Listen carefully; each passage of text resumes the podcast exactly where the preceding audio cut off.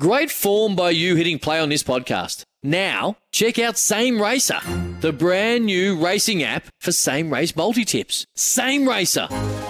Download from the App Store and Google Play. Powered by Bluebet. Gamble responsibly. Call 1 800 858 858. Brick Lane One Love Pale Ale. Perfect for all occasions and the ultimate crowd pleaser. Drink responsibly. Switch to Kogan Mobile for $2.90 for 30 days with 20 gig of data. Dwayne's World with Dwayne Russell. I reckon we're about a fortnight away from the biggest football story of the year being confirmed. And in my mind, that is a new team, a 19th team in the competition, and Tasmania's team being greenlit for entry. Every club has now given their feedback to the AFL, whose commission sat last Saturday to discuss, amongst other things, the latest when it comes to a new team. And the vast majority of questions have now been answered, and the vast majority of gripes have been silenced. If there are one or two, two clubs who have not given their full support yet. It is more around the clarification on issues ranging from protecting their own financial distribution from the league, fixturing, the blockbusters, if you're playing Tasmania twice, etc., etc. The main issue remains, has been the case for some time, the funding of a new stadium and who pays. Now, the Prime Minister, Anthony Albanese, was in town last week and he said to be positive. The one issue is the financial commitments can be hard to secure, of course, unless there's an election involved, and that could be, who knows, two years away. So no one's going to wait that long. But the PM is said to be on board, given ongoing discussions between the Tasmanian Premier Jeremy Rockliff, the AFL, and the Tasmanian Task Force as well. So the 18 club presidents who have received a summary document from the AFL have been told that a Tassie team will bring in an extra $23 million under broadcast modelling, given the extra games. Now, that is said to be six or seven million more than initially forecast. So when it comes to the handouts from the league to clubs, the presidents have been told Tasmania will receive a base plus a small variable amount. Basically, what the wealthy clubs get now under the existing model. To be honest, it probably should have happened by now, and perhaps if Peter Gutwein was still Premier of Tasmania, it would have. The stadium cost, 750 million is considered the maximum. The AFL believe that's at the very, very top end, and you might say they would always say that, but they believe a figure around 550 million to be more likely based on their analysis. We know the Tasmanian Liberal government is contributing 375 million. The typical deal for regional centre is dollar for dollar state and federal. Yet these figures in the new stadium, they remain the sticking point and perhaps even extra stickier, given the news we received overnight that the Labor and opposition leader Rebecca White is now calling for a decision on the stadium to be handed over to voters. She's saying there should be a referendum to hear the voices of the Tasmanian community who are the taxpayers being asked to foot the bill for this project before it proceeds any further. Now, the Labor leader said that Tasmanians are rightly asking why has this suddenly become such a high priority when the government's failing to get the basics right in so many key areas? You could probably lodge that argument across every capital city in Australia when it comes to building sporting stadiums. But you do wonder, don't you, where given the federal Labor government are said to be on this, which is broadly supportive of a new stadium in Hobart. You wonder where this might leave the state opposition. Now, those in support say it'll make money for the state. Its close proximity to the business centre of Hobart will further bring that district to life. It has become a political football, the stadium, but as far as the team goes, the current 18 teams are supportive. I'm not even sure there's going to be a vote from the AFL in the end. There will be a consensus reached, and the last step is a federal funding, which is now in train. I want to talk about the fixture as well. We touched on the Magic Round with Jared earlier. I need some convincing on this, to be honest. Um, if it's Adelaide, if it's Sydney, I, to be honest, I don't understand the Magic Round concept at all. I'm not sure if it will work in our game. How does it possibly work in Adelaide with one venue? And in Sydney, will anyone go? Now, the fixture itself for next year was due to come out late this month, early next month, but has now been pushed back a tad until mid November, I'm told, at the earliest. So, after Spring Carnival in the middle of the AFLW finals, potentially, and before the national draft on November 28 and 29.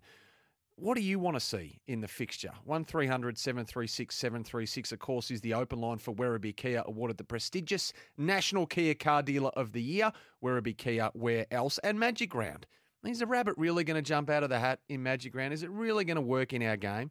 I love your thoughts on that as well. And hey, with the talk of Robert Harvey said to be on the verge of returning to St Kilda to work under Ross Lyon there, we were thinking in here earlier about which former club legend you'd like back at your club.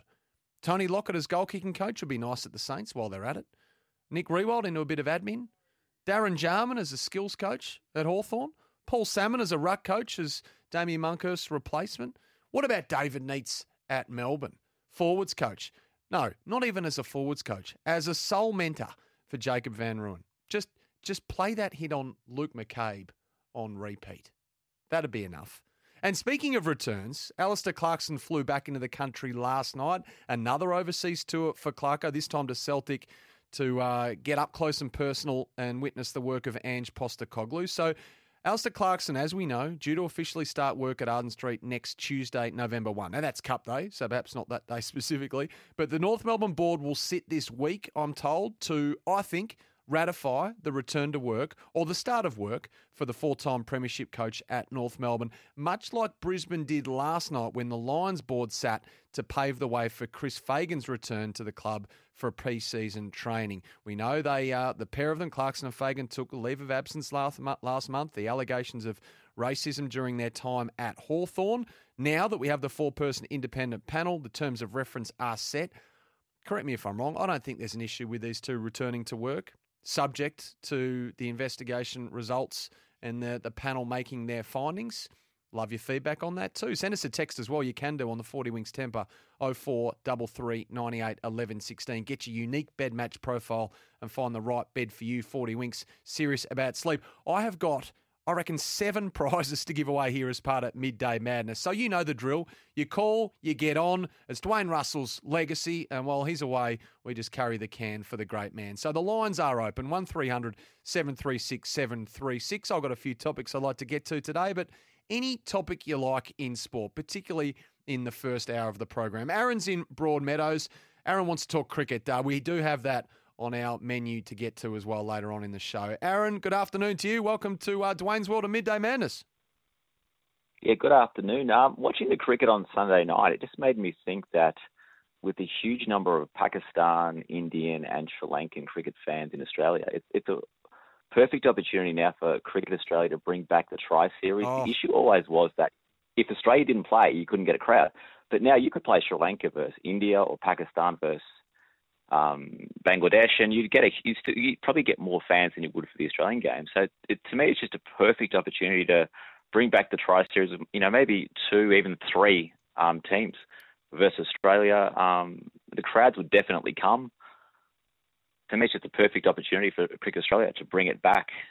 Hundred percent, Aaron. Couldn't agree more. I'm of a vintage, perhaps like you, where we grew up on the Tri Series. Amazing. What I don't miss though is when they only showed us the first couple of hours of the day nighters at the MCG because they wanted you to attend. Thank goodness we've come a fair way with that. I'm with you. Love the Tri Series and the turnout the other night. I mean, what more validation do we need? I mean, that was unbelievable. The ninety-three thousand in there to watch that game. So I'm with you. Um, would it work for every country? Possibly, possibly not. But the appetite for a Tri Series, I reckon, would be there. Absolutely. Um, a lot of texts coming through. I'll park all those. A lot of you going into bat for the Magic Round as well. So I'll read those through. Someone saying here uh, the idea is that people from other states travel there. People from Sydney not expected to go to games. Sydney aren't playing in. Would we travel? Would we get there? Would Magic Round take off?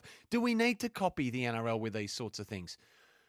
I mean, I, I, get the idea of the extra round because the preseason games perhaps don't mean anything, and the and the teams were going in full blast with them anyway. That's the origins for the concept. Might as well make it a round that that means something. I just wonder, centralising it all in one particular city. I've got no idea how it worked with with Adelaide. I mean, if you had them starting on Wednesday, Thursday, Friday, Saturday, Sunday, Monday, six days, three games apiece. Heaven help that Adelaide Oval deck come Monday uh, if you're the 17th and 18th teams playing on it, we've had a bit of wet weather. But anyway, that's the glass half empty look at it. Uh, Aaron was talking about the cricket. We will touch base with Bryce McGain later to have a look at the big clash at Optus Stadium tonight, 10 o'clock tonight, Eastern time, if you don't mind. Australia and Sri Lanka, and much more on the show, which I'll detail shortly. But while the calls are coming in, we will get to you. Andrew's in Hyde. He wants to talk about bringing in money for the game. G'day, Andy. Welcome. Hey Sam, hey, you mentioned the millions of dollars this 19th team would bring in due to an extra game, but there wouldn't be an extra game every round, mate. There's going to be a team having a bye. So yeah, 11, 11 extra games it would be, Andrew. So yeah, the modelling has it that the AFL initially thought it would be, you know, somewhere around 16 to 7 million dollars extra in the coffers, but I think the Tasmanian task force sought their own homework, went to the broadcasters, um, and got a similar figure. But now that it's been thrashed out completely, the feedback is it's going to be around $23 million um, when it comes to these extra games being played. So, anyway, it's not uh, a massive difference. But all working positively towards, um, you know, those who say that uh, Tasmania's model is sound and uh, and needs to come into the competition from we think 2027 onwards. I really don't think we're too far away on this. I think it's going to happen, and it'll be a big story when it does. Uh, we're talking about club legends returning to their club. A, a lot of them coming in um, as well. Robert Harvey, we think, as has been reported, uh, about to reunite uh, with the Saints and work under Ross Lyon there. Um, I thought Tony Lockett. Imagine if you got Plugger in it as a goal kicking coach. Um, Matt in Caroline Springs might have one. How are you, Matty? Uh, good, thanks. How are you, mate? Hey, I'm well.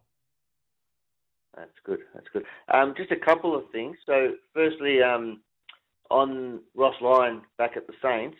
Um, Look, I think it's an interesting um, um, appointment, um, but I don't necessarily think he's the he's going to be that messiah that will, you know. And I would have loved him to sort of back in Ratten and you know see where that could have led to. I mean, I know they did back him up, back him during the year, but then obviously that, that you know results turned against him. But I just feel like um, you know history shows that sometimes when you you're backing the coach. Um, mm things can turn around. You know, like um, I, I remember back in you know 2006, Geelong was struggling. They backed in. They did a review, backed in Mark Thompson, and you know he went on to win a couple of flags. Um, same with Hardwick. You know, um, he, he was they were struggling at Richmond. Um, they could have sacked him, but you know they backed him in and got support around him, and you know history shows that you know Richmond were able to turn that around and be successful. So I don't know. Um, all, all, the best to him, you know, and hopefully you know he can achieve that um, that elusive flag that's evaded him and evaded the Saints. But yeah, um, I guess time will tell. Um, my other point was um, just on Clarko and Fagan returning. Um, I, I, agree. I think there's no issue with them returning to work in, in terms of obviously notwithstanding the allegations are, are pretty big and everything. Um, but I just think they, yeah, they should be um, afforded, you know, the presumption of innocent, innocent until proven guilty. Yep. So, yep. you know, subject, like you said, like you said, I agree with what you said. You know, subject to the findings of the investigation, I don't think there should be an issue with them returning to work. Well, I think so, man. I mean, given the terms of reference are set now, the, the panel is, is put in place, independent panel, and that investigation is underway, I, I can't see any problem with them doing it. And uh, Brisbane are already moving to do that with Chris Fagan. And as I said, I understand North will do much the same when their board meets at some stage this week to uh, ratify the return of uh, of Alastair Clarkson, who's just uh, flown back in last night um, from a trip um, and it's some time spent with Celtic. So it'll be interesting to see how that plays out, and and and obviously they're um, they're well, you know, they're deserving of uh, the presumption of innocence until proven guilty, which some would argue that perhaps they haven't had, given the way this has all played out. But um, it'll be interesting to see how it all unfolds. Appreciate the call, Matt. Andrew's in Niddrie uh, on the open line. He wants to talk about the uh, Essendon review on the Werribee Kia open line. G'day, Andy. Welcome. Okay, okay, Sam. Thanks for taking my call. Um, that review is so scathing. It's not fun. Well, it's so serious. It's not funny. Mm. lack of unity, not fit, not fit enough. Not fit enough. Yeah. No alignment between footy, not not fit enough between the uh, the footy departments. Um, the, the, issue about uh, putting an Aboriginal uh, Indigenous person on the board and uh, redeveloping their Aboriginal uh, depart, uh, links which I raised ages ago about there's an issue there, and and there wasn't. Now it just proves there has been. I think. Um, well, it's a great report. I, I haven't got the full report, and I think every some uh, person be wrapped that we have got a report like this out. And out. Um, now it's the actions. Now, will uh, Dodoro keep his job? Will the fitness uh, people keep their jobs? Because it really points the finger at them, doesn't it?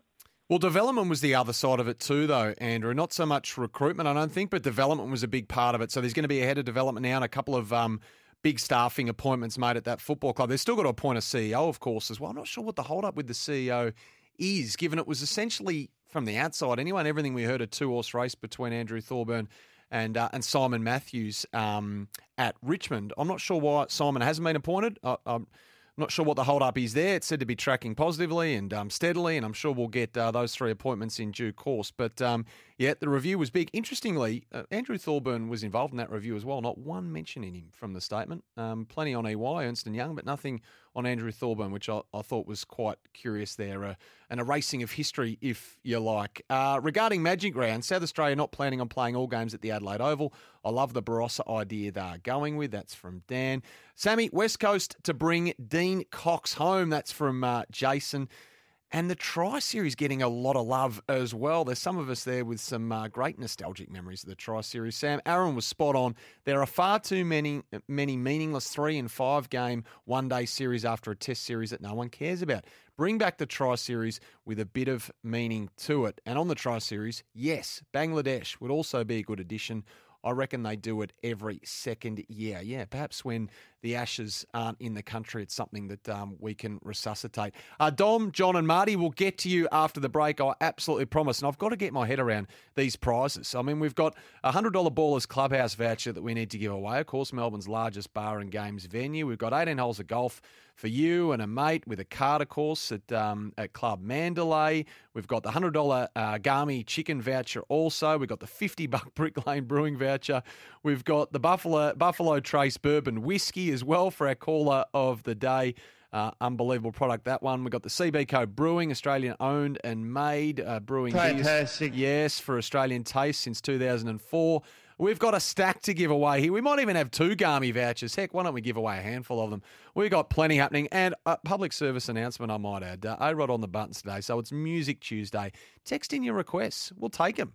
Text them in on the Tempur 40 Winks text machine. 0433 98 11 16. And A-Rod will play jukebox for you. So we're off and running. And by the way, our menu today on the show all your calls, all your texts, of course. We've got the host of the Global Game, Simon Hill, to join us. AFLW rising star from the D's, Tahlia Gillard. F1 insider, Michael Lamonato. Trevor Lane from Los Angeles on the Lakers. Haven't they got their early season struggles? And I mentioned Bryce McGain earlier to take a look at tonight's big clash. Aussies back in action in the T20 World Cup from Optus Stadium in Perth. Whoa! That's a hamburger with a lot. Sam Edmonds sitting in for Dwayne Russell. Grab a line, and we'll be back right after this. Brick Lane One Love Pale Ale, brewed by the award winning team at Brick Lane Brewing. Drink responsibly. Switch to Kogan Mobile for $2.90 for 30 days with 20 gig of data. Dwayne's World with Dwayne Russell.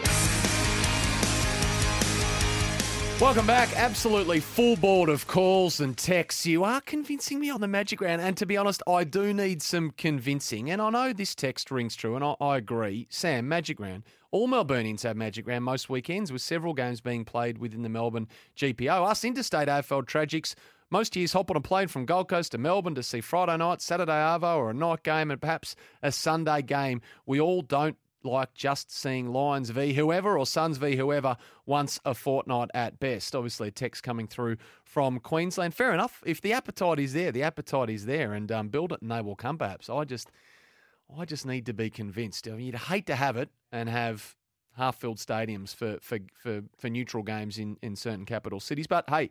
It might work. Magic might be exactly that. I promise to get better with the prizes as well. Dom's been waiting on the line in Burwood. He wants to talk about Magic Round. How are you, Domo? Yeah, good. Yeah, good. Yeah, is this Magic Round part of the? Tw- is this part of the home and home games, or is it a practice match round? No, not practice. This will be for four points, Dom. This will be the real deal. And it, oh, well, let, well, well, well, let me tell you, that is absolutely ridiculous. If you think if you think everybody's going to travel to say Sydney or South Australia, you, you've got to be joking. I mean, if you have a new, if in South Australia, if Gold Coast play Fremantle, they'll get no one. I mean, it's absolutely ridiculous. I agree with you. I, I just can't see the point. I mean, seriously, and um, it, it, there's a, like a lot of teams will then be playing on neutral grounds, and if they think all these people from all over Australia are going to go interstate, number one, the airfares will be ridiculous. It, it's just crazy. Eight, nine games in one state with it with on neutral venue. I mean, it's just nuts. I, I, what do you think? I just think it's ridiculous. Yeah, I, I'm not quite as up in arms as you, but I need to be convinced, Dom, to be honest. And and there's plenty of people who say it's going to be a, a big hit. I know Jared Waitley just uh, left the studio. He's well and truly on board with it. He thinks it'll work. I'm not sure it works in the NRL fine. Is it going to work with us? And I know there's some money at stake at stake here with broadcast rights in the sense why have a meaningless preseason game when you can have one that actually is worth something. But I would love to see State of Origin brought back, to be honest, before I see a, a Magic Round. I, I, surely that's worth some some corporate and broadcast dollars, and the appetite would be would be huge. I mean, notwithstanding all the concerns from from a football side of things with uh, club level and from from coaches who coach those sides and injuries and all those sort of familiar and tired debates, but. I'd have State of Origin before I had Magic Round, to be honest. Uh, Johnny's in Port Augusta. Johnny, welcome to you. Welcome to the show. Hi, Sam. Uh, yeah, the Tri Series for the cricket, I reckon it's a great idea. That'd be fantastic now with with a lot of Indians, and Pakistanis, and all the rest of it out here, Sri Lankans, goodness knows what. That'd be bloody great. So bring it, bring it that, back. That's a great idea. Yeah, bring it bring back. it back. That's right. Bring it back. It'd be great. But uh, on the um, on footballers that are cricketers and cricketers that are footballers, like Craig Bradley, Peter Bedford, going back a little bit, who won the 1970 Brownlow medal and played state football, and played state cricket. Sorry, there's a there's a, a few of the old SANFL uh, and that played Test cricket and state football. Eric Freeman and Neil Hawke opened the bowling for Australia in the 1960s versus the West Indies one day, and then there was no Shield match the next week. So they opened the bowling for Port Adelaide the following week in the club game incredible. Good on, Uh, good on you, Johnny. Hey, I love it. I love a topic drop, mate. Absolutely. Okay, footballers that have played cricket, cricketers who have played footy. There are a, quite a few of them. In fact, uh, I'm about to um, do a, a couple of months of breakfast duties with a certain Simon O'Donnell, who well and truly fits into that mould as well. So give us your nominations uh, over the text 0433 98 11 16. Thanks, Johnny. Just before we get to the news, uh, Al's in Airport West. G'day, Al. Hey, Sam, how are you, mate? Hey, I'm going well. What's on your mind? Uh, look, um, you got uh, Trevor Lane going to be on the show very shortly. Uh, going to be talking about my beloved Lakers. Oh, what's happened? I'd happened? love you to put a couple. Uh, I'd love you to put a couple of questions to him. Look, I, I love LeBron. He's a fantastic basketball player, but you know when he's putting this GM hat on, which he's done for this last couple of years, you know, um, bringing in uh, Russell Westbrook on that crazy contract past his peak, never really going to work. Uh, we've got AD. I can't really look. AD's problem is, is his fitness, right? So uh, you know we, we can't really um, begrudge him, but you know he, he helped us win that 2020 title. But I mean, even uh, Rob Pelinka, he's, he's not doing his job. You know, Uh, who's someone's got to answer uh, answer for you know our last couple of seasons. It, it's actually it's like watching the Benny Hill show. Um, those those games of basketball, we've got we've got so many games on ESPN, and it's actually getting quite uh, hard to watch. So uh, I would love to put you know put a couple of questions to him as it to ask you know um, who's really uh, going to be answering to to building this list that we've uh, we've got. We've given out all our young talent to bring in Russell Westbrook, and it, it's it's been a horror show, really. All right, Al. I've written all of those down as homework. Uh, stick on the line when we get. And by the way, when we get Trevor on, I will fire those questions at him. Lakers have been a talking point in the early stages of this NBA season. Good on you, Al. Hang around. I'll flick you the 18 holes of golf for you. Take a mate along as well. Get yourself a cart. 18 holes of golf for two with the drinks in the cart midweek. Just 99 bucks. You visit them online, club at mandalay.com.au. The song requests for A Rod have, uh, have just blown the text machine apart. They are coming thick and fast, but we did have time to pick out JB in Hobart's request. A bit of Kings of Leon into these news headlines.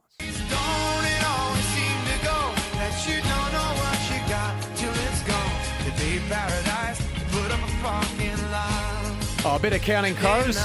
Big Yellow Taxi. Indeed. That request coming through earlier. They're coming so thick and fast. I missed who requested it, nevertheless. There you have it. A Rod uh, taking a request right up until three o'clock. So many texts and calls coming through on the Magic Round. Miller in Mount Evelyn. I would 100% drive up for a Magic Round. Take the family, stay for a week, see a couple of games, and then the sights of the host city. Can't wait. Bring it on. Dave in Albury, the NRL do so much wrong, but the things they do very well are State of Origin and Magic Round. The AFL would love to have State of Origin back if it was attended with the pride and the passion as the NRL. Magic Round is loved by fans and uh, they enjoy overloading on live footy for the weekend. I think it'll be just as popular with AFL games. I think it'll be great to visit the best stadia in the country like Optus, Adelaide Oval, or the SCG. Beetle, the reasoning for the extra round is nonsensical. If you believe clubs still won't have a full dress rehearsal game before round one next year, you're kidding yourself. Magic Round will only attract decent crowds where there are large numbers of expats like Queensland and New South Wales. That's from Lily in Adelaide. Uh, so many coming through. Magic Round, it should be in Tasmania. A no brainer. Matches can be played at Blundstone Arena, uh, the Launceston uh, Ground, TCA Ground, North Hobart, Hobart Oval, the latter two both near the Hobart CBD. A massive boost for football and increased awareness in Tasmania. Why don't they just do like they do in the NRL? Don't they sell it? Don't they go to the highest bidder anyway. So maybe we could do that in the AFL. Whatever state government wants to chip in the most, if we get a bit ahead of steam up to host it, they get it. They get the bidding rights, goes to the highest bidder. Maybe that's a way to do it. Marty's in Melton. He wants to talk Magic Round. How are you, Marty? Uh, Mr. Sammy, how you going, buddy? Going well, mate. What's on your mind when it comes to this? Uh, this uh, well, not a new concept, but would, would be new to our code. Well, I hope I don't get secluded from uh, getting a prize, Sammy, because about about what I'm about to say to you. Because, mate, seriously, you're supposed to be in the sports reporting and pumping up the AFL and this, that, whatever, and you're discarding one of the great ideas, mate. Like, seriously, Sammy, imagine all the teams. I'm an AFL full member, yeah? We're already planning 100% waiting for the fixture to come out to find out where it is because we're going to hit, like, as long as the AFL allows us to use our memberships to go whatever games we want, and another idea, Sam, do it over Easter weekend, mate. Thursday to Monday. Oh, it's got to be Imagine school. Yeah, yeah. No, no. city. It's, got to be school holidays, Marty. Absolutely has to be. If you're going to be playing, you know, Wednesday through to Monday, it has to be on the school holidays. Yeah, but Easter weekend, mate. Thursday to Monday. They've got to put four or five big games on Sammy. They can't have like seven, eight crap games. Hmm. like if it's in Sydney, put Collingwood Sydney. You know, put Essendon. And, uh, you know, I know you're not going to get uh, you know the crowd where they'll get 60, 70,000 in Melbourne. Yep. But put you know, put put good good- put good matches on where teams will want to go. But 100%, my group, mate, we're already planning to go up there, spend four, five, six days up there, go to four, five, six games. Like it'll just be a grass thing, mate. Like we get to do it every week in Melbourne, like you said, if we want, Mm. especially with the AFL membership. Mm. You can go to 40, 50 games a year. Yeah, no, the But, reason- the reason like, for we that- don't take advantage. Yeah, there's there's ten different there's ten different supporter groups here, of course. Whereas I just wonder, you know, will the locals get around it, or maybe there's going to be a lot of people like you, Marty, and I've been looking at it all wrong. That will obviously travel to the host city, the host venues, and and get around their respective clubs. And look, I hope. Don't get me wrong. I hope there's a lot more like you, Marty, and it is a raging success. And I may well be proven wrong over time. So hang on the line, Marty. I'll you, sling you the uh, hundred dollar Ballers Clubhouse voucher. This is a ripper.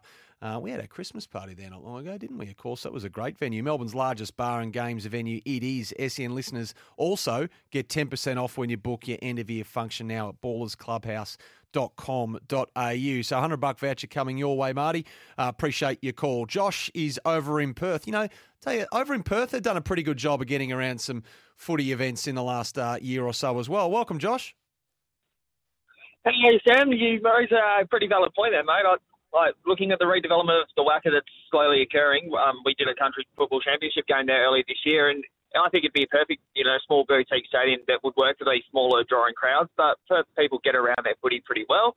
The other options you've got there, obviously, Joondalup and Mandurah as well. So you know mm. we've got four venues, but you know, people talk about the crowds with Magic Round and Neutrals. Aren't we hosting the T20 World Cup where we're getting maybe 5,000 people to Hobart for two games or two teams that aren't Australian? Like, you know, we, we talk about crowd numbers, but broadcast money is worth more than crowd numbers to an extent. Yeah, yeah. Well, yeah. I mean, that's the other thing, Josh. I suppose.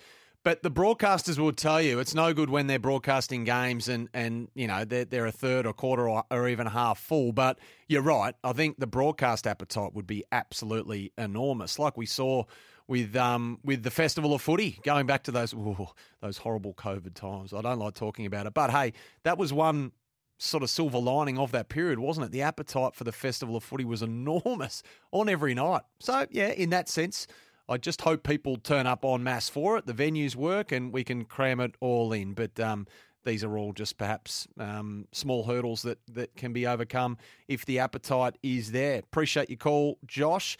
By the way, I've got a text here I've been meaning to read out from Andy. We are talking about former club legends returning to their clubs, um, perhaps inspired by Robert Harvey. Who would you like to have back at your club? Andy says if the Saints did get Plugger in for goal kicking coach, uh, Alan Richardson will still be coaching. Inaccurate kicking has always dogged St Kilda. It cost them the premiership in 2009.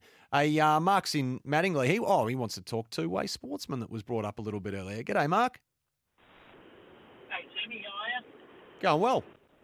Um, I, I, reckon a lot of people probably wouldn't know because I'm not that old. But Max Walker, he played about 96 games for Melbourne and then played for Victoria and played for Australia.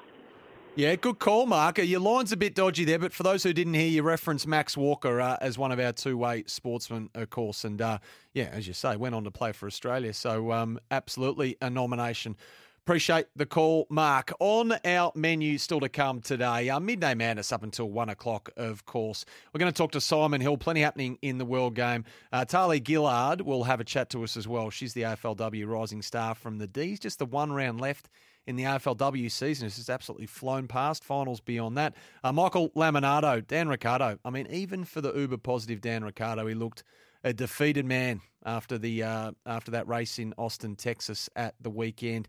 His season just goes from bad to worse. We're going to talk the Lakers with Trevor Lane from Los Angeles, Bryce McGain as well as we cast an eye towards tonight's huge clash, Australia and Sri Lanka at Optus Stadium. Dwayne's World is for Kogan Mobile. Make the call, switch to Kogan Mobile, and for Brick Lane Brewing, lovers and makers of great beer. 1300 736 736 is the open line for Werribee Kia. Darren, Peter, Andrew, and Mark sit tight. We'll get to you as part of the Midday Madness promise and flick through your song requests. A Rod is eagerly anticipating those, and look at him, he just can't wait to push the button on the next one. Back after this. Brick Lane One Love Pale Ale, brewed by the award winning team at Brick Lane Brewing. Drink responsibly. Switch to Kogan Mobile for $2.90 for 30 days with 20 gig of data. Dwayne's World with Dwayne Russell. Yes, indeed. Sam Edmonds sitting in for the pipe. We've been talking fixturing, we've been talking uh, magic round, uh, and there's a hold up, of course, with the fixture. It was going to be late this month, early next month, magic round, and the hold up there um, between. You know, a bit of uh, political posturing between uh, South Australia and New South Wales at the moment over who's going to going to host it. And I think the clubs had been told or earmarked anyway for that April school holiday period, as I think we had a call through on the text before. Not sure if it's specifically around the Easter weekend, but it looks as though it will be in the school holiday period in April, we think. Off the text, as a 50 year Geelong supporter, it'll be great for the competition and for the new benchmark Cats to have Chris Scott matching wits with not only his brother Brad, but Ross Lyon, the coach he worked under at Fremantle, who sent him on his way to the Cats. Fasten your seatbelts. Indeed, Glenn. Appreciate your text. And what's Joel Selwood doing, by the way, speaking of the Cats? This is completely unverified, but I heard earlier that maybe even Lindsay Fox had been on the blower to Joel Selwood to get him to the Saints. It'd be a fair commute for Joel Selwood. To be honest, every club would have reached out, surely, for Joel Selwood services for next year. I have no idea what he would be wanting to do, but he could probably just about pick it. Darren's on the road. Darren, cricket, and we're in a bit of a state here. Are we going to dig ourselves out of it? Uh, how you going, Sammy? Um, I've got a couple of opinions. One, just on listening to um, the Magic Round, people forget um, the scars that we've still got from um, AFLX. uh, they don't really put too much thought into some of these new ideas. Um, I look, I, I'm a bit older. I remember when we used to have the carnival. that was a state of origin. I think that that's something that needs to be investigated. I think you'll find that people will travel all in sundry to watch, you know, South Australia play um, New South Wales, and you know, the, everyone represented being a national competition. But the reason that I did ring was about the cricket. Um, with Australia getting beaten in the first round, and you not being a reporter but being more of an investigative journalist, I just want to pose this question to you: If we get beaten or get rained out in one game, so if we lose one more game or get rained out, there's every chance we don't make the finals. Yep. Um, yep. How many heads do you reckon will roll after that? Because I think we're pretty pretty old, and we're a New South Wales-based Australian team and have been for the best part of the last 25 years. Um, with George Bailey getting in and uh, the way that he's operating, I can see some massive changes coming. Do you think that uh, our bowling stocks, if they don't fire up in the next couple of weeks, there could be some some big changes made? Yeah, well, I think that's the lot for us, regardless of the format, Darren. I mean, our team will always be um, surrounded by selection intrigue and, and controversy and debate and fallout when we don't get it right. So, yeah, I'm with you. I can absolutely see that. Having said that, I think should be fine against Sri Lanka tonight over at uh, over in Perth. And then, look, back back to take on uh, England. That will be that will be the big game, won't it? On the 28th of October on a on a Friday night. I wonder if in that particular game they might make some changes regardless. So they beat Sri Lanka. Maybe there will be a change. Maybe I, would be shocked if Steve Smith doesn't come in at some stage. I still think there's just a, again well worn debate, but I reckon he needs to come in to play that anchor role at some stage in the season, maybe dependent on on how they start their innings at the, at the very top where he might be deployed. But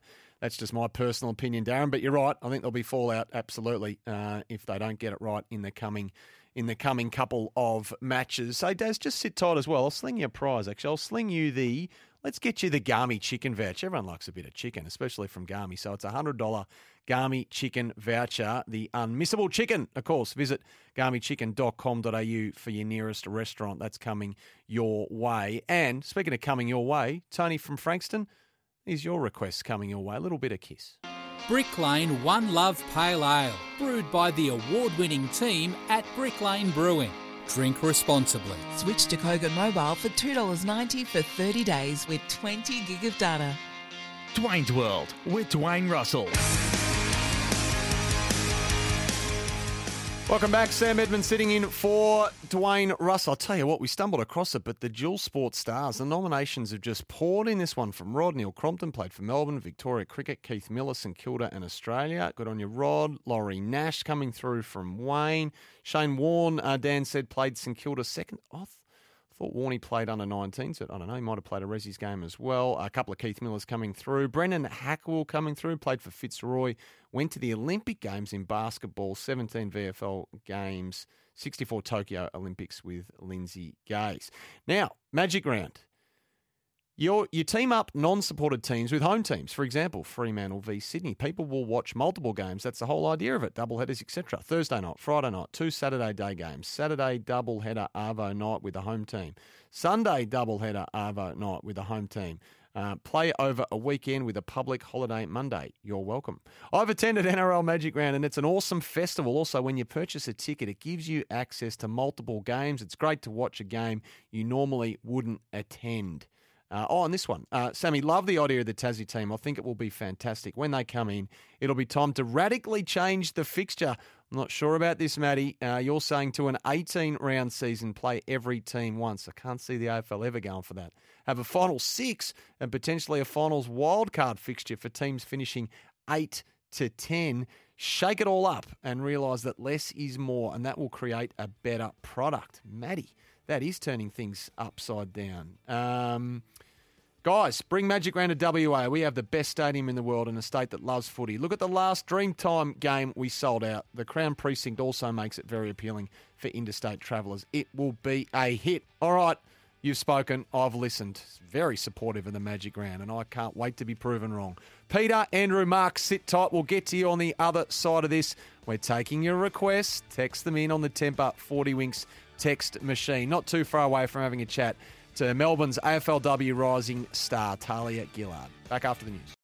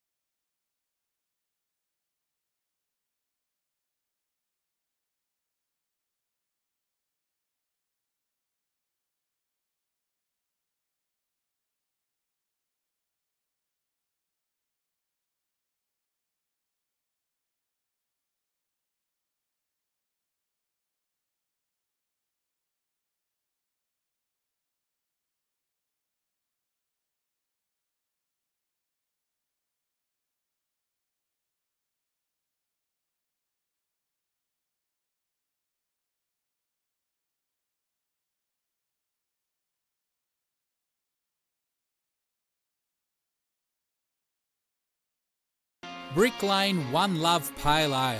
Perfect for all occasions and the ultimate crowd pleaser. Drink responsibly. Switch to Kogan Mobile for $2.90 for 30 days with 20 gig of data. Dwayne's World with Dwayne Russell. Just dawned on me during the break. Just got a heap of grog to give away here, uh, by the way, responsibly, of course. Uh, I got the uh, Brewing voucher, uh, the Buffalo Trace Bourbon Whiskey, and the CB Co Brewing um, uh, voucher to give away as well. So don't be shy. We might talk some Formula One at about quarter past the hour, I reckon, with uh, the Formula One journalist, reporter, podcaster Michael Lamonato, of course. Circuit of the Americas, big race over in Austin, Texas at the weekend, won by Red Bull's Max Verstappen, who's on an absolute tear at the moment as his his team. So grab a line now, 1300 736 736 on the open line for Werribee Kia, awarded, of course, the prestigious National Kia Car Dealer of the Year. Werribee Kia, where else? Uh, Peter's been waiting on the line in Wantirna. The Magic Round we're talking about. The other thing with the Magic Round, just before uh, we get to Peter, is you know, rugby league, Magic Round's a huge hit up north. They're playing off, you know, 85, not maybe 90 minute games by the time you factor in the halftime break. We're rolling it two hours 40 here as well, which is perhaps another thing to factor in if we're talking, you know, double and, and, and triple headers at particular venues. Anyway, just something to point out. Peter, welcome to you. Yep. Uh, it'd be Magic Round be good. You can treat as uh, the finals come early because a lot of neutral supporters would normally go to uh, watch the finals around the country anyway. Yeah, okay, that's a good point, Peter. Yeah, absolutely. But well, it can only be good for the game if people turn up, I guess, and you see games that you you know normally wouldn't uh, get access to. I take that. Uh, I take that on board. Absolutely. Thanks for your call, Andrew's in Seaholme. Andrew, what's your what's your read on, on Magic Round, and do you think it'll work? We got you there, Andy. We might have lost Andy, so we'll come back to him. In a... Oh, no, he's back. Andy, you're right there, mate. Yeah, mate. Looks like you got a bit yeah. on. Yeah, sorry.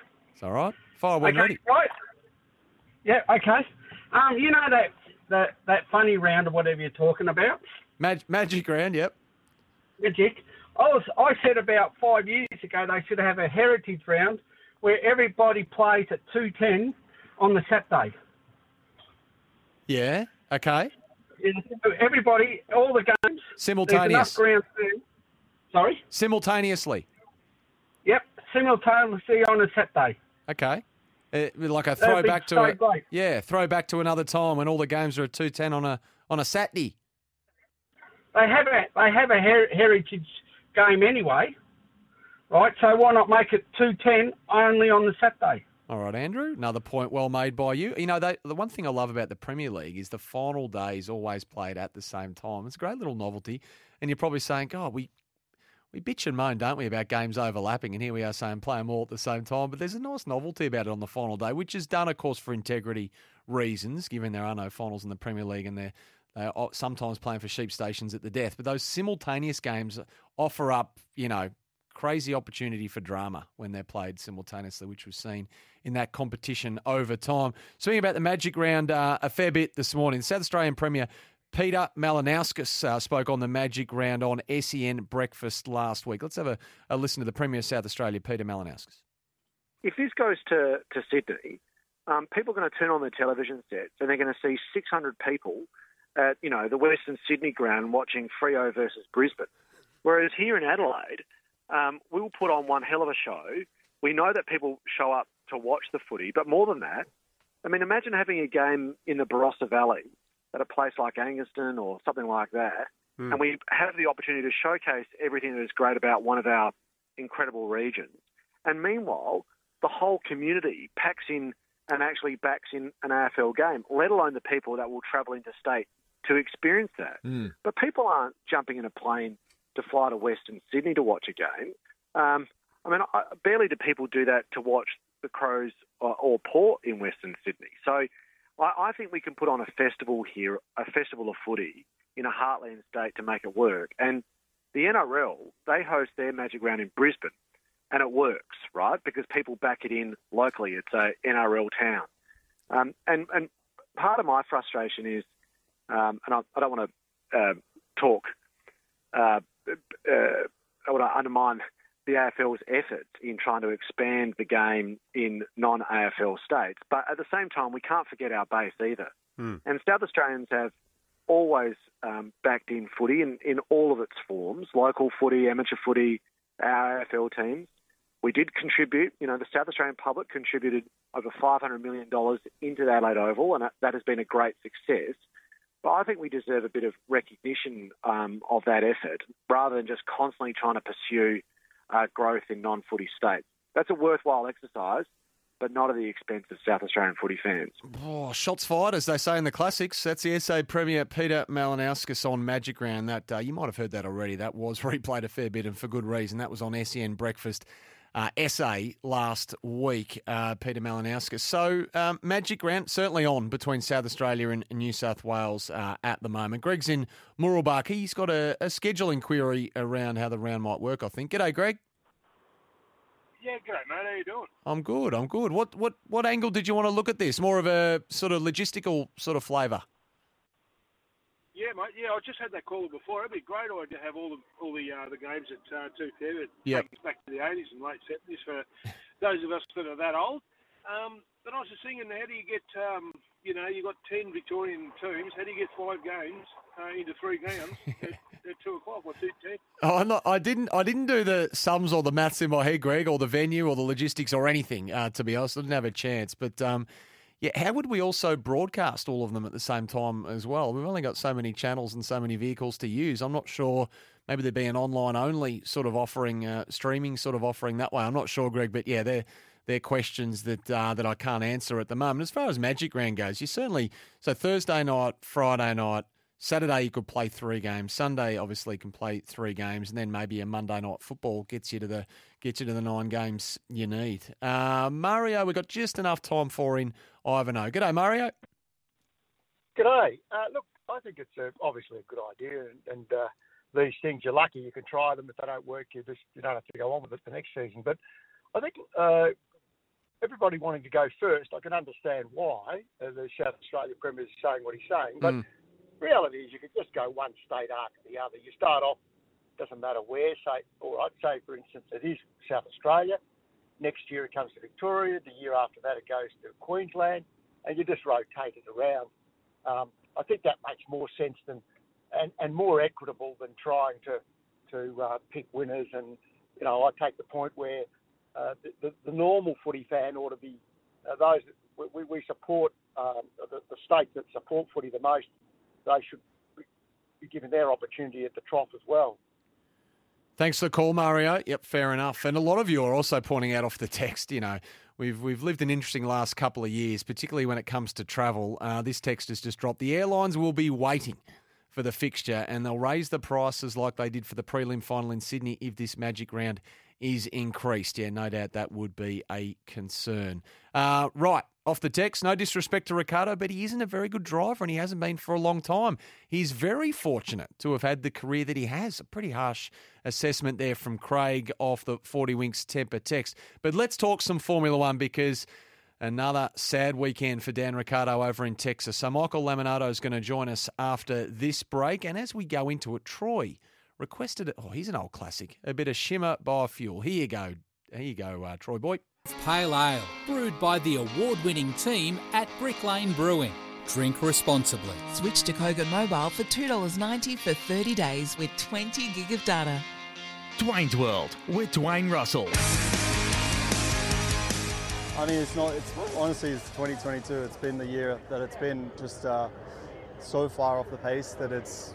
I simply can't uh, can't lean on it. Can't push. Can't get the time out of it. It's uh, yeah. Also the inconsistency through the lap times. It's uh, it shows that it really is a struggle. But to have such a big margin again, it's um, remains a mystery. So yeah, not. Uh, I love Texas, I love Austin, but that race itself for me was uh, not enjoyable. When you think it can't get worse, uh, it does. So that's where I.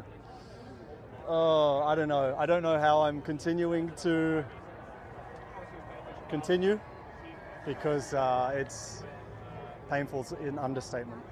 Well, you know, things are dire when the uber positive Dan Ricciardo looks a completely defeated man, and the Aussie was again left to rue a disastrous weekend of racing, this time at the Circuit of the Americas in Texas, where Max Verstappen took the checkered flag and a greater hold on the F1 Championship with it. Formula One reporter and podcaster Michael Lamonato is with us this afternoon. G'day, Mick. Hello, guys. How you going? We're very well. We're very well. Can we perhaps just start with Dan? Because I tell you what, Michael, even in a season of turmoil, this was a, a, disaster in Texas. So you can't help but wonder if we'll look back at this McLaren car as perhaps even the machine that kills his career. And I know that sounds uh, like a strong statement to make, but um, it's one disaster um, after the other at the moment. No, it, it's you know what it is. It's a strong statement to make, but it's not really out there all that much because this year should have been an improved one compared to last year. We know he had his struggles last season, and this was meant to be a blank slate. He had a year to adjust to the team, how it worked, how it liked to build its cars. This year has been a step backwards. The car has been tricky, there's no doubt. It's not the car McLaren wanted to build. Even Lando Norris hasn't had quite the same highs he enjoyed with it last year, but this is the year that obviously got him sacked at McLaren. It's the year that has had him struggle to find uh, seats elsewhere. True, there haven't been that many available, but nonetheless. And it's also the one that leaves him facing a year on the sidelines with absolutely no certainty that we'll be back in 2024. And as you sort of said there, and we heard in, in the audio as well, he sounded pretty defeated. He has sounded defeated from time to time over the last two years, but it has even been rare, notwithstanding the fact his results haven't been that great. It's been very few occasions which he's gotten out of the car and felt like he has absolutely no answers, and mm. this was this was one of them, and that's that's sad to know so close to the end of the season at what could be a crucial decision making time for his, his, next two years. Yeah, the pace was just woeful, wasn't it? Off the pace in qualifying, eliminated in Q1. I think maybe even the third time in the last five races that's happened, and his race was nondescript. I mean, is it as simple as just saying this car just simply won't and hasn't been able to deliver?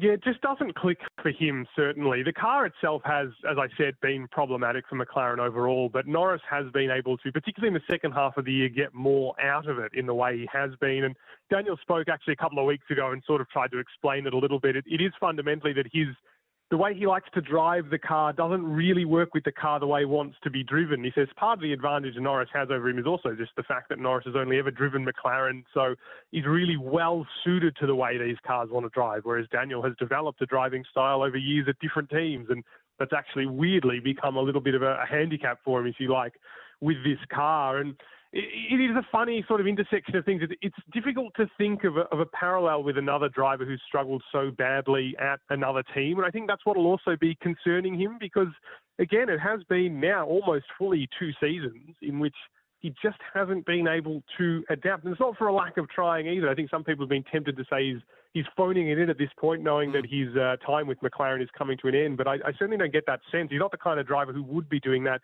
anyway, particularly knowing he still needs to sell himself to whatever he might want to do in the next two years. It really is just a little bit of a mystery.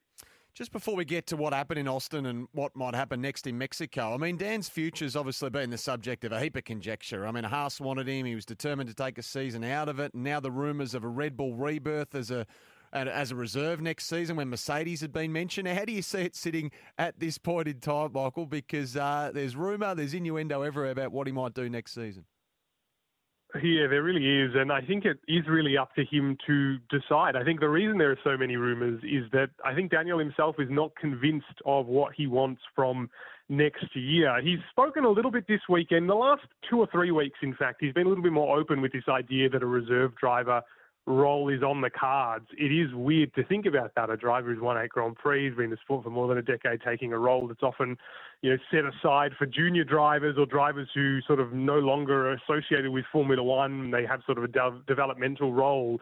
It would be targeted purely at just ensuring he's sort of kept in the conversation. I mean, on a really outside chance, Mercedes is still sort of a the hottest tip, if you like. The outside chance that Lewis Hamilton might retire at the end of next year then might make him an outside chance to take that seat. So it's a little bit of a last roll of the dice.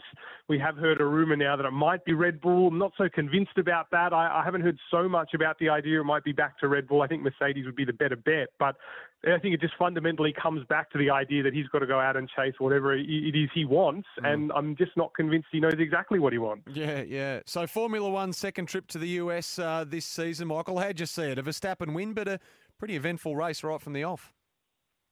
Yeah, it's funny to think, you know, this has claimed the Constructors' Championship one round after he claimed the Drivers' Championship, and this is becoming one of the most dominant seasons, uh, certainly in recent history. But it hasn't quite felt like that because we've had so many good races, races in which Max has had to go out and win them, hasn't just been able to run away from it from pole. And this was another one. He had things thrown at him.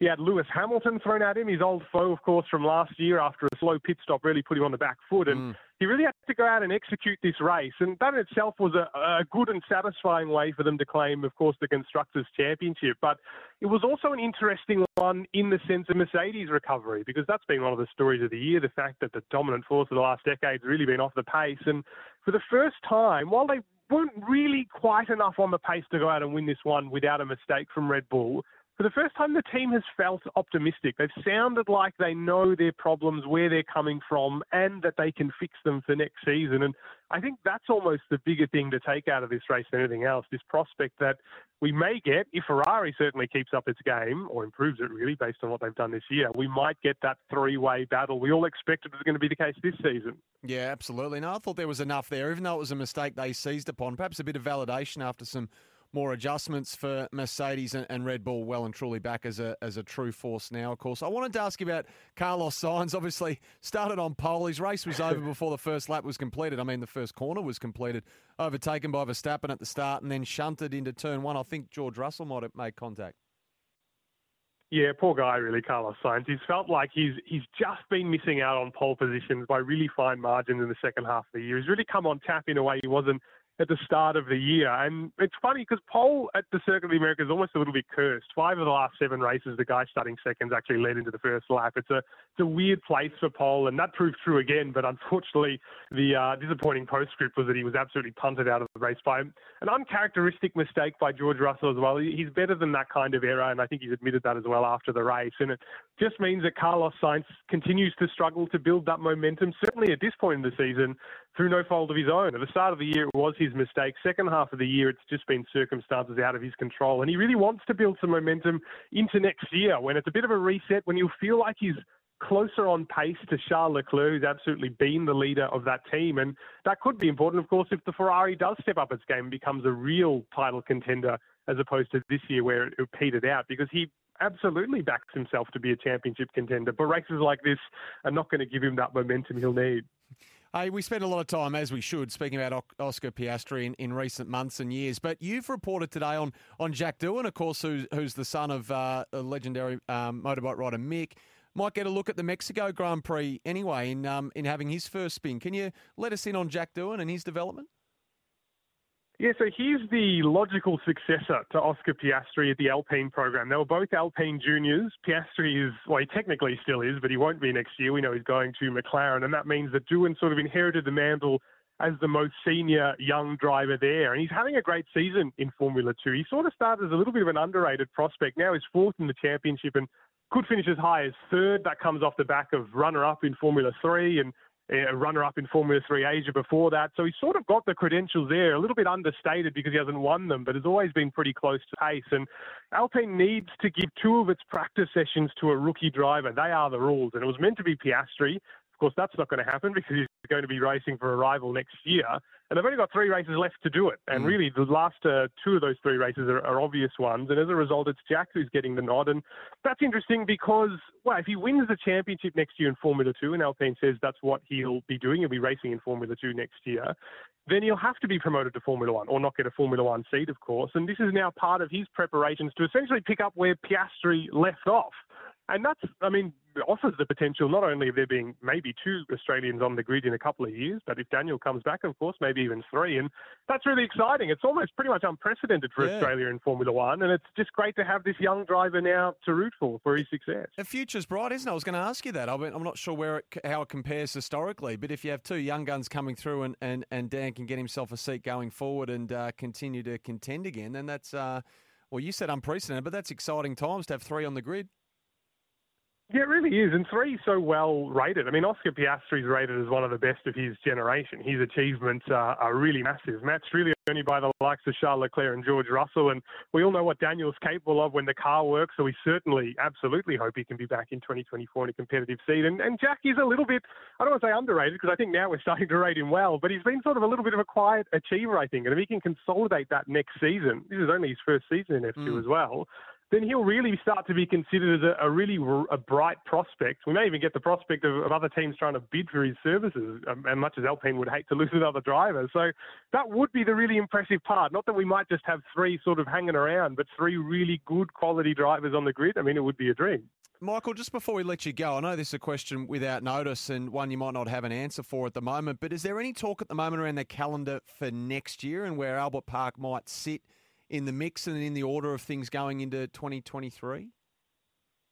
Yeah, so for next year, it'll be round three. And off the top of my head, and I might get the exact date wrong, I think it's around the 5th of April or the start of April, not too far away from where it was this year. But the good news is from 2024, I think we'll have two opening rounds. So for 2024 and maybe for 2025 will be the first round again. And we have a certain number of first round guarantees over the course of the 10 year contract that starts next year, I think it is. So we will be back to round one eventually, rotating with some of the, the Middle Eastern rounds that have got it recently. But for next year, I think we're looking forward to round three. Does it make a difference, do you think?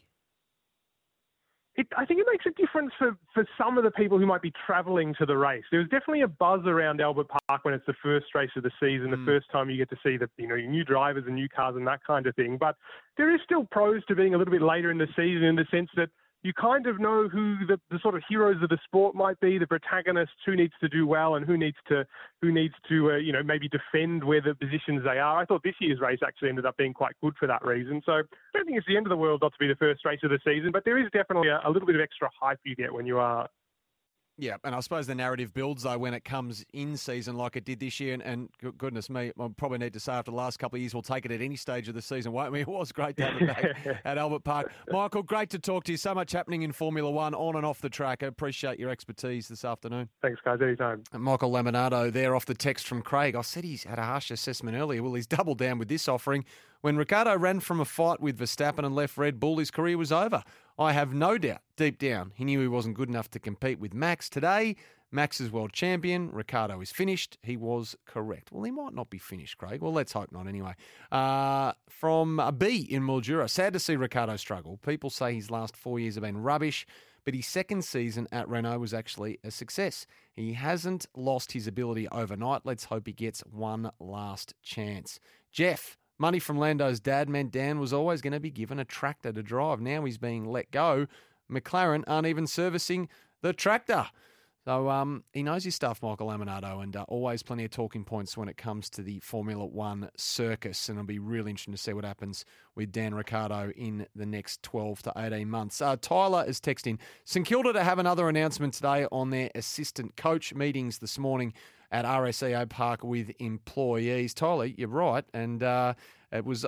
It's been in the offering for in the offing for some time, and I tell you, they're teasing it out on Twitter the Saints. They are teasing it out. There was a tweet earlier this morning. If you could bring one former Saint back to the club, who would it be?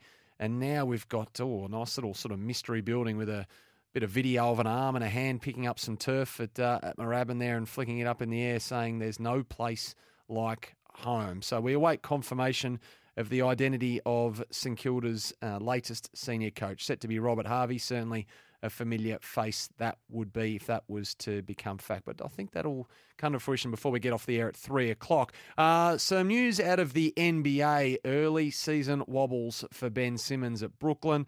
So he's now fouled out in two of the three games he and the Nets have featured in this season.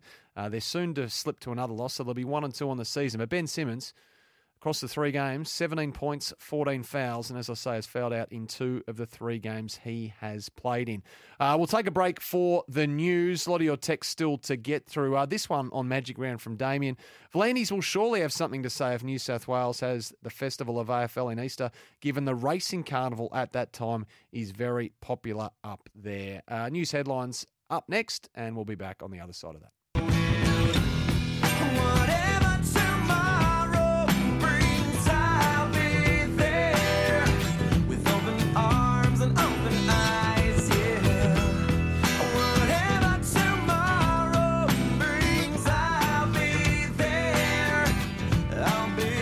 Welcome back. Sam Edmonds sitting in for Dwayne Russell. Just one last text. It's from Andrew in Cranbourne on Danny Ricciardo. The only reason uh, Danny left Red Bull was because it was very evident that Red Bull was going to favour Max Verstappen over him. He saw the writing on the wall. Uh, we all saw the writing on the wall for Robert Harvey, and in the break, confirmed by the Saints that uh, the Brownlow medalist, two time Brownlow medalist, and one of St Kilda's absolute favourite sons, is returning to Moorabbin as an assistant coach. Isn't this a real flavour of the band getting back together here? Lenny Hayes back, Robert Harvey back, uh, Ross Lyon back, 383 game career. Um, that we've run out of superlatives for, to be honest, um, Robert Harvey, but now a long time assistant coach and returning uh, to the Saints uh, under Ross Lyon. The CEO, Simon Lethlean, said in a statement Robert is incredibly well credentialed uh, assistant coach, and we are thrilled to have him join us for the upcoming season.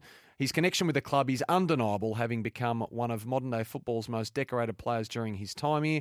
While we understand for Saints fans the idea of Rob and Lenny back together is extremely nostalgic, it should also be very exciting given their coaching expertise.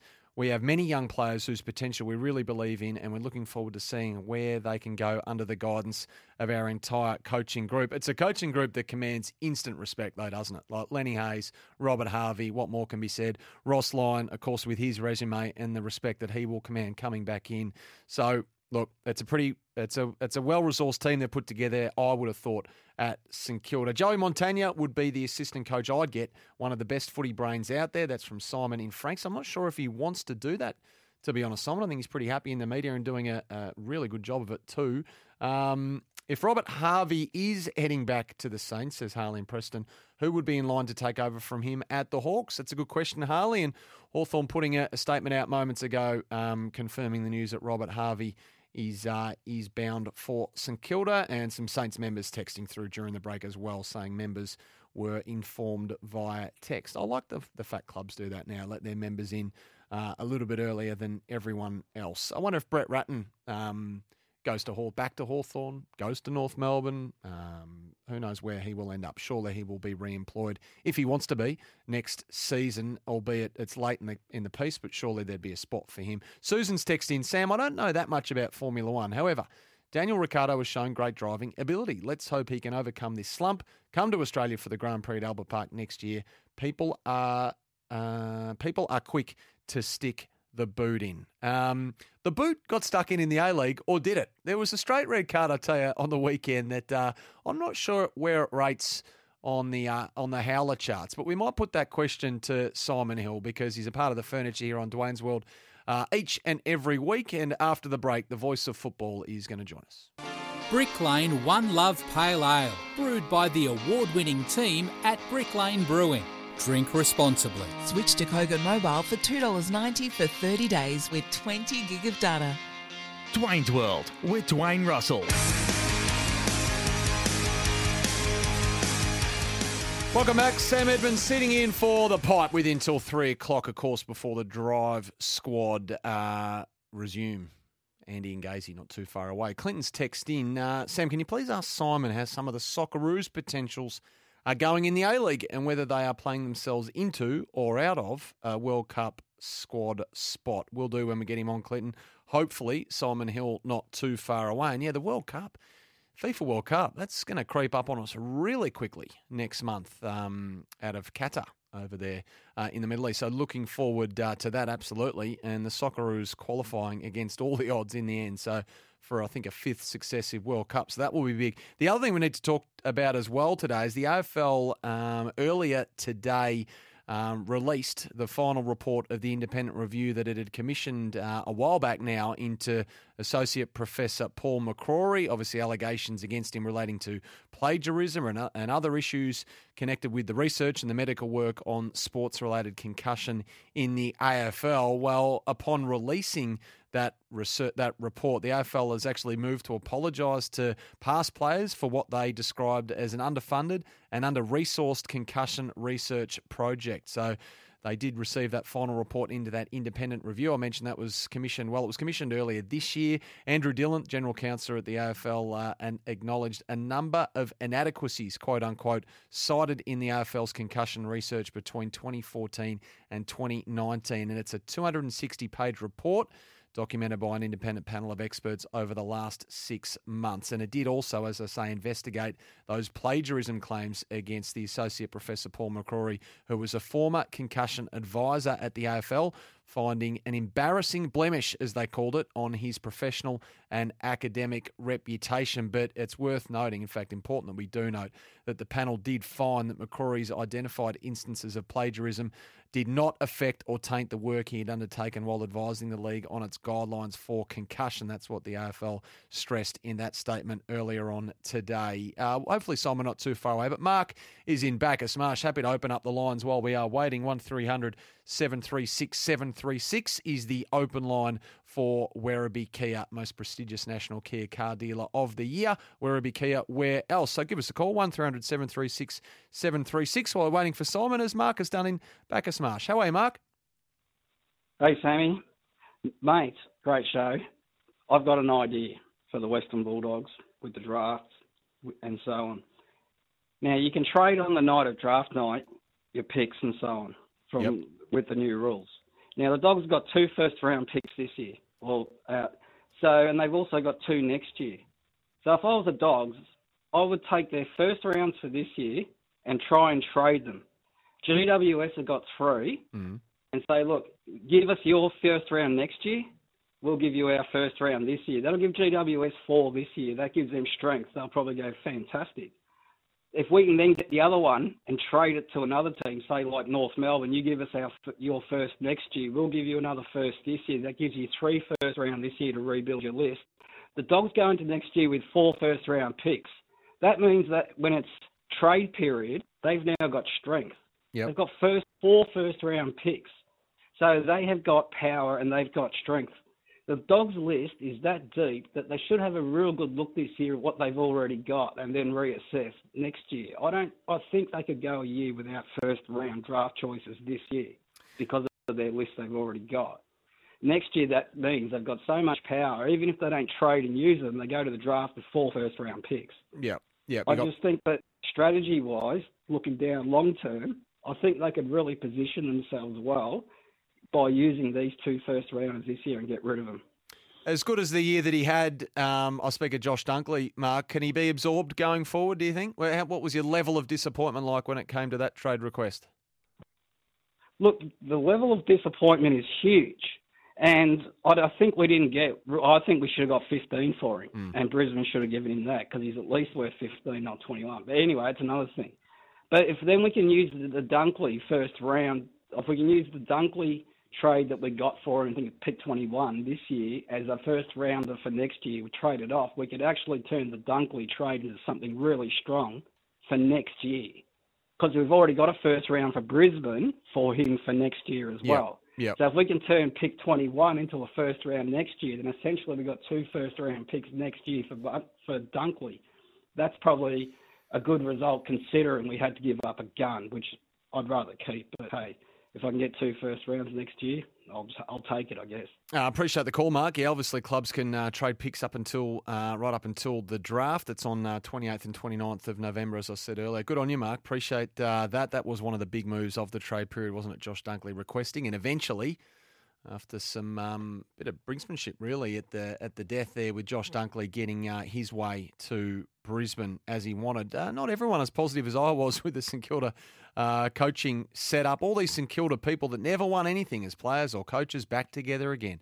Brett Ratten has one more premiership, Carlton in 95, than all of them put together, says this texter. Sounds like a boys' club, says another. Now it's St Kilda. I'm not sure if that's a good thing. That's Frank in, in Mill Park. Um, Geez, some pretty uh, pretty tough feedback off the text. Uh, Ross Lyon spoke yesterday, went out and had a listen to Ross upon his unveiling as the new St Kilda coach out there at RSEA Park. And that narrative that we just referenced off the Tempur, 40 Winks Tempur text just then, well, Ross was growing sick and tired of that as he detailed at yesterday's press conference.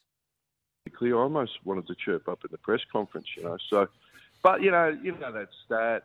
I'm standing there with a group of people, and you know, the bloke walks up. Well, you know the stat of you know Dangerfield and St Kilda, and I was like, oh, what are you talking about? You know, oh, you know, Dangerfield's played as many finals as St Kilda has in its history or something. I was like, oh, maybe you piss off. You know? so, uh, just you know, so excuse the language, but I was like, it really irked me. And then there's a little bit they're irrelevant. I don't know. I just think, like, they live almost in the best part of Melbourne, and I'm biased, Bayside. They've got an incredible facility. They've been in grand finals in the recent past. Um, they've produced great players. They've got 60,000 members. They've got great sponsors like RSEA and, and those type of things. And I think I think they've got a lot going for them. You know, when I was like, why would the go go to St Kilda? I remember the classified. I said to Lordy, well, why wouldn't he go? You know, whatever they got, you know. So, yeah, I mean, you've probably shackled up with had your shackles up with Melbourne over the time because you you know the quality of place and the history of the place. So that's what I was talking about there. So, I mean, you can stand there and defend it, or you can get in and try and do something, and put your roll your sleeves up. Apologies. That was Ross Lyon, of course, with Gary and Kane, with Corn earlier on this morning um, uh, then on the narrative around St Kilda bothering him. Imagine rolling up to him at the September Club and bringing out that Paddy Dangerfield stat. I suppose if that was going to happen anywhere, it probably would be at the Well, I September Club. the Bondi. They said they're not appealing. I send back the emoji thumbs up and we all move on. A-Rod has just been dying to play that all day. Hey, Joe's text in. Sammy, bit of a heads up. I think you might find yourself on off the bench this Saturday, re your pronunciation of Qatar. Well, actually, J Dog, no. And if I am, then bring it on because I was like you. I used to think it was Qatar. And then I flew on their airline and they all pronounce it Qatar. And that was enough for me. So I've been forever changed since then. Um, another public service announcement. Simon Hill now at 2.30s, just, uh, which is fine. We do that for Hilly. We'll push him back 40 minutes. Um, we can do that for the great. So we'll have a chat to Simon Hill out at 2.30. Still Musical Tuesday, I'm told, even though A-Rod's gone a little bit a little bit rogue on us and started playing his own back catalogue. He tells me, he assures me, he's still taking your requests. Text them through on the Tempur. 40 winks text machine, 1300 736 736 to have a chat to us. We encourage you to do that. 0433 98 11 16 on the 40 Winks Tempur, where you can get your unique bed match profile and find the right bed for you. 40 Winks, serious about sleep. Brick Lane One Love Pale Ale. Perfect for all occasions and the ultimate crowd pleaser. Drink responsibly. Switch to Kogan Mobile for $2.90 for 30 days with 20 gig of data. Dwayne's World with Dwayne Russell.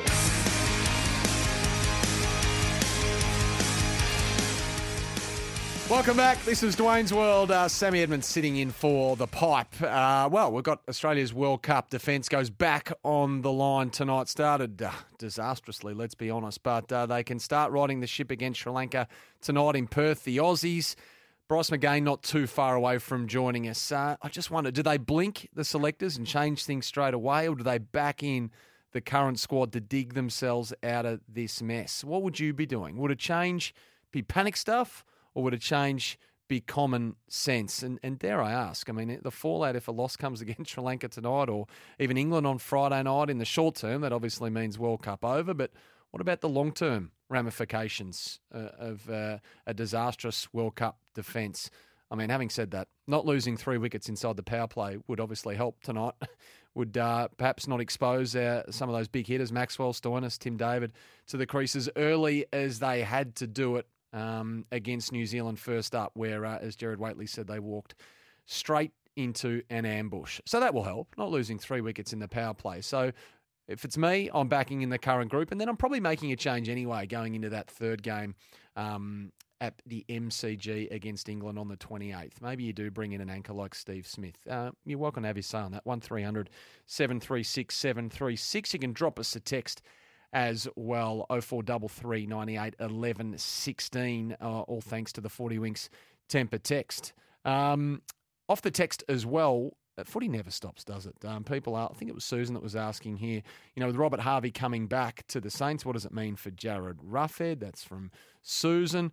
Um, the Bulldogs should do everything possible to lure back Premiership legend Matthew Boyd as their defensive coach and also as their defensive systems coach. He's currently performing brilliantly as Fremantle's defensive coach. So that's from uh, from J Dog. I don't think there's going to be any further appointments at the Western Bulldogs. Though they got Brendan Lade in, um, incidentally from St Kilda, and they're pretty much set and settled now, as much as they can be. Anyway, given it's uh, at the moment the final year of Luke Beveridge's contract in 2023, so it is a big year at the Dogs. Uh, speaking of the Dogs, I love Doug, Doug Hawkins to come back to the Dogs. He'd be a great assistant coach, especially for the wingers. Come back, Doug, and he'll bring a few laughs with him. Manure Not so sure about Manua. Not so sure uh, Dougie Hawkins will be back uh, at the Whitten Oval anytime soon. Matt says would love to see Nathan Buckley back at the Pies one day as well. And we're on that subject, weren't we? Um, in relation to Robert Harvey going back to St Kilda. So, what cricket changes will you make? Uh, one 736 736. Watching India as well, the way they beat Pakistan as well, has that enhanced our thoughts on on India and their standing in the tournament and their credentials?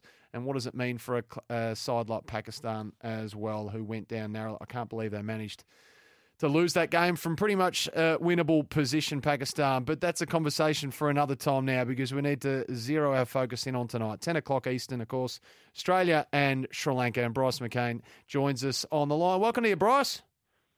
G'day, Sam. Great to be catching up with you once again. Great to hear your voice. Has been a while. Um, I wanted to ask you what I was asking the listeners a little bit earlier. What would you be doing? Would a would a selection change here be panic stuff or, or common sense? What side of the fence do you sit on, particularly around our, our batting lineup and the particulars of that? Well, there's a few considerations, isn't there? And uh, I guess the first part is around do we go in with our three quicks? Um, every other team that's been successful at T20 cricket tends to have a couple of front end spinners, and uh, most other teams are in that sort of position where we've sort of backed in our mm. fast bowlers. I don't think it worked at the SCG. Sam. I don't think it did. But having said that, we then go to Perth. Mm. It's fast and bouncy. We'll then go to the MCG for that next game, and it's fast and bouncy. Then we go to the Gabba. It's fast and bouncy. And don't, and I did say the MCG is fast and bouncy. Trust me, it's quick, and it does have a whole lot of carry in it. So three our next games against Sri Lanka, England, and Ireland are on really bouncy, fast wickets that I think it's it's probably an advantage to play those quicks.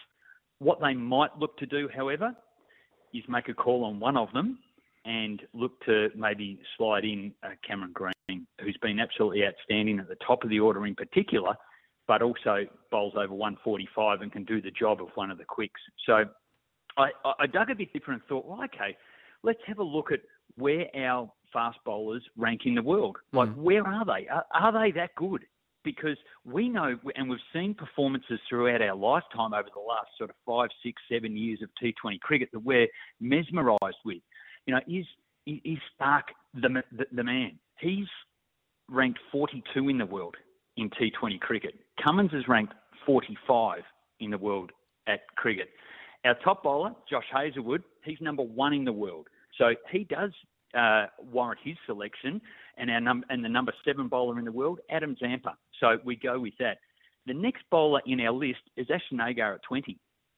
So it goes to show that maybe you know we're tra- and we're putting trust in players that we know have done it for a long time, and I, I respect that, and I think that's where the selectors will go again. I don't think they'll make a change, but having said that, sometimes the form is is not what's right under your nose right at this moment. Yeah, it is interesting how you go to the bowling first, and and look, I suppose New Zealand did take us for two hundred, but a lot of the narrative around it has been the batting performance, and some might argue, well, they didn't get a decent crack at it. The, the bowlers didn't give them a chance, and you're losing three wickets inside the power play, as I said earlier before you joined us, Bryce, is something that you wouldn't want repeated, and and perhaps. You know, those more explosive hitters that we do possess in this current lineup don't have to get to the crease so early. So, would you back in the current group of batsmen that we've got to correct themselves tonight?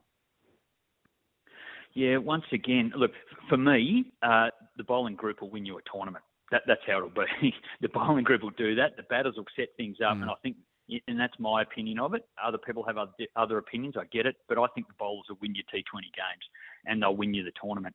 Um, and getting that formula right is going to be important. I'd love to see Maxwell bowl a bit more. But back onto the batting, we're putting a lot of trust in our in our captain and uh, and Dave Warner. They were the best pairing in world cricket at, at the opening stand. They were absolutely outstanding, and they have been for many many years. And I understand why they're still going with that. But there's a, a guy that performed really well over in India in Cameron Green. Look, I happened to be sitting around at that time. I was in India at the, the same time. We're on a Legends tour. It was kind of a whole lot of Aussie legends, and then Bryce came along and bowled a few leggies as well. But uh, nonetheless, they had their mouth open at the, the talent of that of Cameron Green, and it made me really twig to the, I'm talking the likes of Watson and Lee and, and so forth, Haddin, all those guys saw him playing, going, "How is this guy doing it? He does this. He belts the ball everywhere, but he also bowls 145." And and to think that he wasn't in the World Cup squad originally, so Yeah. he's got that ticket in there now. He, he could be a really good. It's not a wild card. It's not a hail mary. This guy's performing right under our nose, and he's doing really well. So maybe the change will come. Having said all that, Sam, I don't reckon they'll make a change for tonight. I, I think they'll back their, their team in, and and they'll do that. But I, it's just food for thought, isn't it? That sometimes we, we get a little mesmerised of past performance and what their potential is and what their long term record is, but what's happening right now. And um, you know, I, I think there's some young talent that's um, that, that's you know standing up really well, and you know, there's also a, a young left arm spinner who, who can bat pretty well and field the house down as well. So th- there's some opportunity potentially throughout the tournament later on for them. Pretty hard to get a read on Sri Lanka, obviously. Um, I I think more so because of the opposition, Bryce. I mean, um, Ireland last time out. Um, before that, they were too good for the Netherlands, so not exactly uh, cricket powerhouses. And I know uh, they, might have lost to Namibia first up as, as one of their warm up games as well. But uh, what what do we need to be mindful of when we come up against Sri Lanka tonight? Yeah, had a good look at them, and I, I did commentate uh, on on SEN all their all the games uh, through that phase of the tournament. Uh, big shock, obviously, getting done by Namibia. Yeah. But then they sort of really got things going. They have two of the best T20 spinners going around. Number three in the world is uh, Hasaranga, and then they've got uh, Thik- Theekshana, who's at number six. So they've got three and six. One bowls off spin. Uh, Hasaranga is a leg spinner. And that is where Australia do sometimes struggle. The, the batting against genuine, really good T20 spin bowlers. Theekshana can bowl in the power play up early, and he can also bowl through the middle. And uh, Hasaranga basically lock him in for over number seven, over number nine, and probably over number 11. He'll come on when the field is spread, and it's very, very hard to get away. They'll also put in some really good tight fields, and their inner circle really put some pressure on. So you can't just dink it into the onside and get a run. They'll keep their mid wicket in for as long as they possibly can. So that's what we can expect in that middle order. So it's not going to be easy for that middle order group, that Australian, which we call our power uh, house, I suppose. with, we, those guys, it's not going to be easy for them. So with those two top end spinners, you know, the best going around just about. So that's what we can expect there. They're also um, uh, Mendis has been pretty good. Kusal Mendis, a wicket keeper at the top of the order with the bat. He's really dynamic, and the openers are prepared to hit over the infield, so they'll take on the pace. That's probably their Achilles heel. I think when the pace got up, some of the teams had some fast bowlers that pushed the 140. The Sri Lankan guys got a little toey. Australia have got three guys over 140, and I Mm. think that could play into Australia's hand, particularly in Perth. It's and it's a fast bouncy wicket. It's just how it is. So it's going to be a little uncomfortable for Sri Lanka. So with all that said, I, I think Australia will bounce back and uh, and, um, get back on the winning um, path now.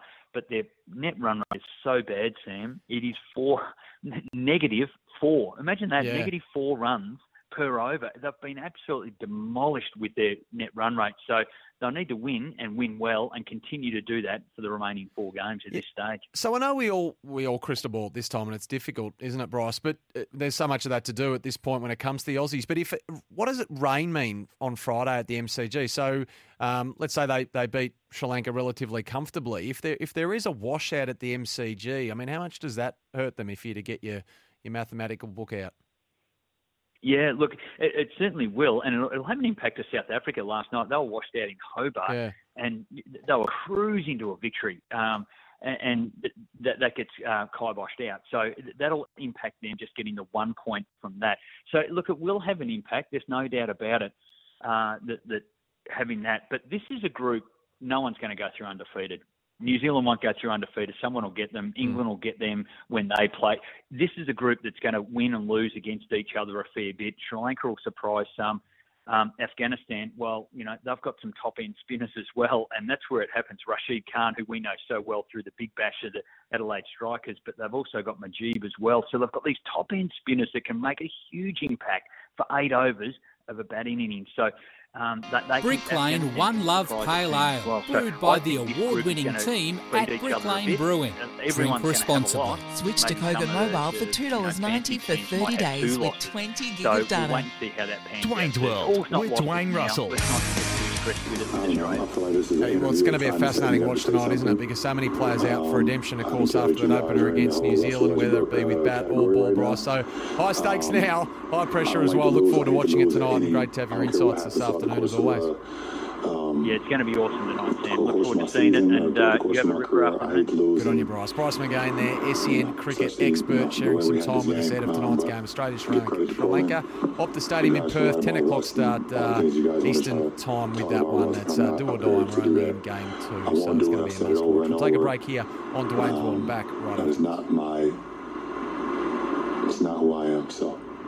That was LeBron James asked about Russell Westbrook yesterday. The LA Lakers a winless start to this new NBA season now, zip and three after yesterday's loss to Portland. So we couldn't wait to get this man on. It's a great pleasure to have him on. He's the host of Lakers Nation and the front office show as well. Trevor Lane joins us on the line from uh, North America, from Los Angeles. Welcome to you, Trevor, and thanks a lot for your time. Oh, no problem. Thank you so much for having me. Well, we might as well cut straight to the chase. I mean, what are we dealing with here in in LA at the moment, Trevor? Is is there a problem? Is there a problem in Los Angeles at the moment with your Lakers? Well, yeah, they are. They're 0 and 3 on the season right now. No wins, and they are shooting extremely poorly. In fact, they are shooting. It's a, it's a 20 year low for the Lakers. There's no team in the last 20 years that have shot that have shot this poorly from behind the three point line. So that's been a big problem for them. And last night they had a game against the Portland Trailblazers that seemed to be in hand, seemed to be a win, just waiting to happen. And they found a way uh, to fumble it at the end, and the Portland Trailblazers won that game. And a lot of criticism on Russell Westbrook for his uh, shot selection at the end of that game. So right now they're hurting. They don't have a win yet on the season, and uh, it seems like they gave away a win in their last game. So Lakers fans are not too thrilled with what's going on. And now, Trevor, I wanted to ask you about this shot from Russell Westbrook. What what was your reaction when he took it? You know, leading by one point with 30 seconds left, when would have been pretty easy for him to chew up some clock, obviously. Yeah, I was I was calling the game live for Lakers Nation when it happened, and I was in disbelief. I couldn't believe that he took that shot. Typical strategy at that point in the game would be for a, for a player to run the clock and try to find the best shot possible and give the Blazers as little time as possible to try to either tie the game or, or take the lead or, or wherever the situation calls for. But when you're up a point like that, Russell Westbrook said he was trying to go two for one. Mm. He was trying to take one shot and then get another one when you get the possession back. But that just that doesn't make sense at any level to to make that play. And so there was frustration. You could see it from Lakers players on the floor. You could hear it from fans in the building. We were shocked that that he took that shot, and uh, it's really just exacerbated the level of concern that Lakers fans have already had with Russell Westbrook and his play with this team. It's unfortunate. He's done some good things to the defensive end of the floor this year, uh, better than we've seen in, in uh, recent seasons for sure.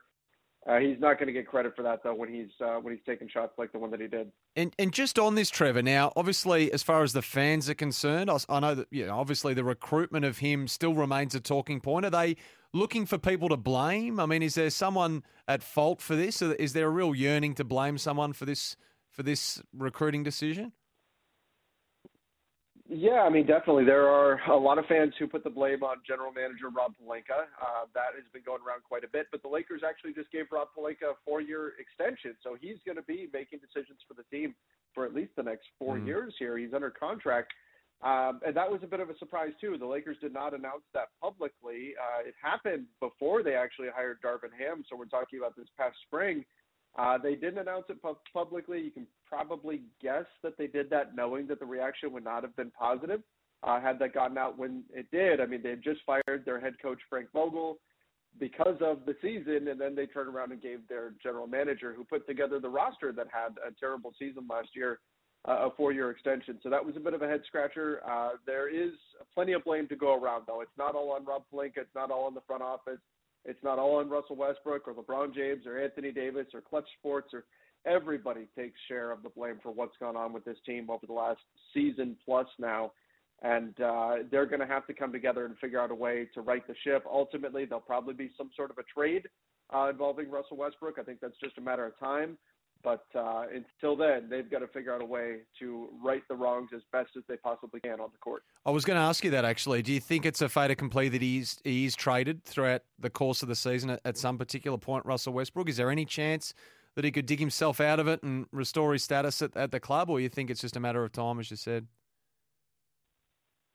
Yeah, I think it's just a matter of time. You know, even if even if Russell Westbrook was playing well, the things that he does well aren't really things that this team needs in terms of this team needs defensive wing players who can guard some of the bigger, higher scoring wings in the NBA, guys like Paul George and Kawhi Leonard and Giannis and Luka and all those types of players. And that's not going to be Russell Westbrook. And they need guys who can shoot and space the floor. And even at his best, that's also not going to be Russell Westbrook. So a trade makes sense even if he wasn't playing poorly the fact that he is only makes it that much of a necessity that they do move on from him. They were they were so close to trading him right before the season really started up, right before media day. They had a deal that was all set with the Indiana Pacers. At the last minute, the Lakers pulled the plug on it, uh, hoping that something better comes along that's more to their liking. The deal would have brought them Miles Turner and Buddy Hield from the Pacers, uh, but they're hoping that something better comes along during the season. But again, the clock is ticking, and the more they lose games like this, the more the pressure is going to grow on them to find a trade to finally balance out this roster because it's clear the pieces don't quite fit as is. And it doesn't get any easier in the short term either. So Jokic and the Nuggets tomorrow, and then if you to cast forward even further than that in, in terms of you mentioned trade, but in when it comes to the draft um, phase of the year as well, they don't have their first round pick either this season, which is which is at New Orleans, following the Anthony Davis trade as well. So we can we can get pretty dark and gloomy about it all, can't we? Yeah, it definitely is tough in, in that regard. You know, so they they have a pick swap this year with the Pelicans, which means if the Pelicans have a better pick than the Lakers do, nothing will happen. If the Lakers have a better pick than the Pelicans, the Pelicans will take the Lakers pick and they'll give um, the Lakers theirs.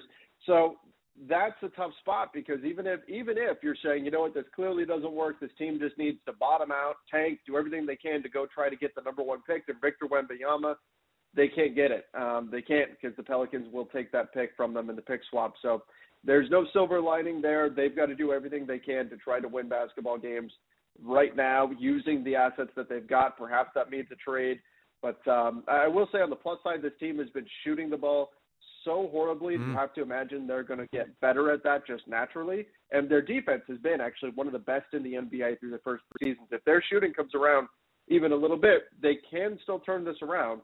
It's just a tough time so far here at the beginning of the season, and that's not easing any fears that we already had one coming into this one. So, is there an obvious trade then, Trevor? I mean, is there an identifiable name even already at this stage that uh, the fans, the media can speculate upon, or is it too early for that? That could be brought in?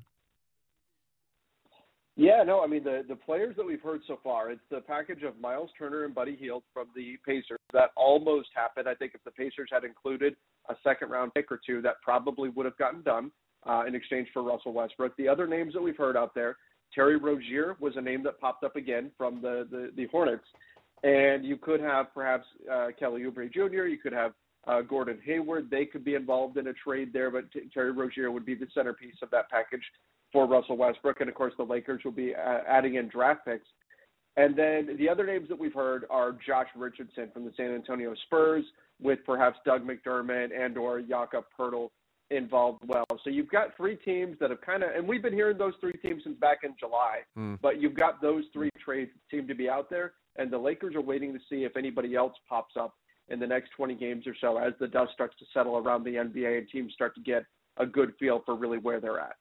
Well, they've got some work to do. There's no doubt about that, Trevor. Uh, zip and three, they're a talking point already and will be, uh, regardless of what happens from here, especially in the trade space. I really appreciate your time this afternoon, our time, Trevor. Great to talk to you. Oh, no problem. Thank you so much for having me. I appreciate it. There's Trevor Lane there from Lakers Nation and the front office show. Uh, knows the Lakers inside and out, of course. Great to have him on the line. Uh, Simon Hill will join us uh, out of 2.30. We'll take these news headlines on Dwayne's World. We'll come back uh, with the host of the Global Game on SEN, which is on tonight, 9 o'clock, right around the country. Simon Hill on the other side of this. It gives me great pleasure to say Simon Hill's a weekly regular with us here on Dwayne's World, host of the Global Game, of course, tonight on SEN, 9 o'clock, right around the country. And the voice of the World Game in this country joins us on the line. G'day, Simon. How are you, Sam? You all right? I'm very well. Great to talk to you. Appreciate you coming on as always. And to be honest, I couldn't wait because I couldn't wait to ask you about that red card to Hiroshi Ibusuki, the talking point out of Sydney and Adelaide's game last weekend. Daniel Elder, straight to his pocket. I just want to know, Simon, now you, you held your tongue quite well in the broadcast. Where does this rate in the Howler Stakes?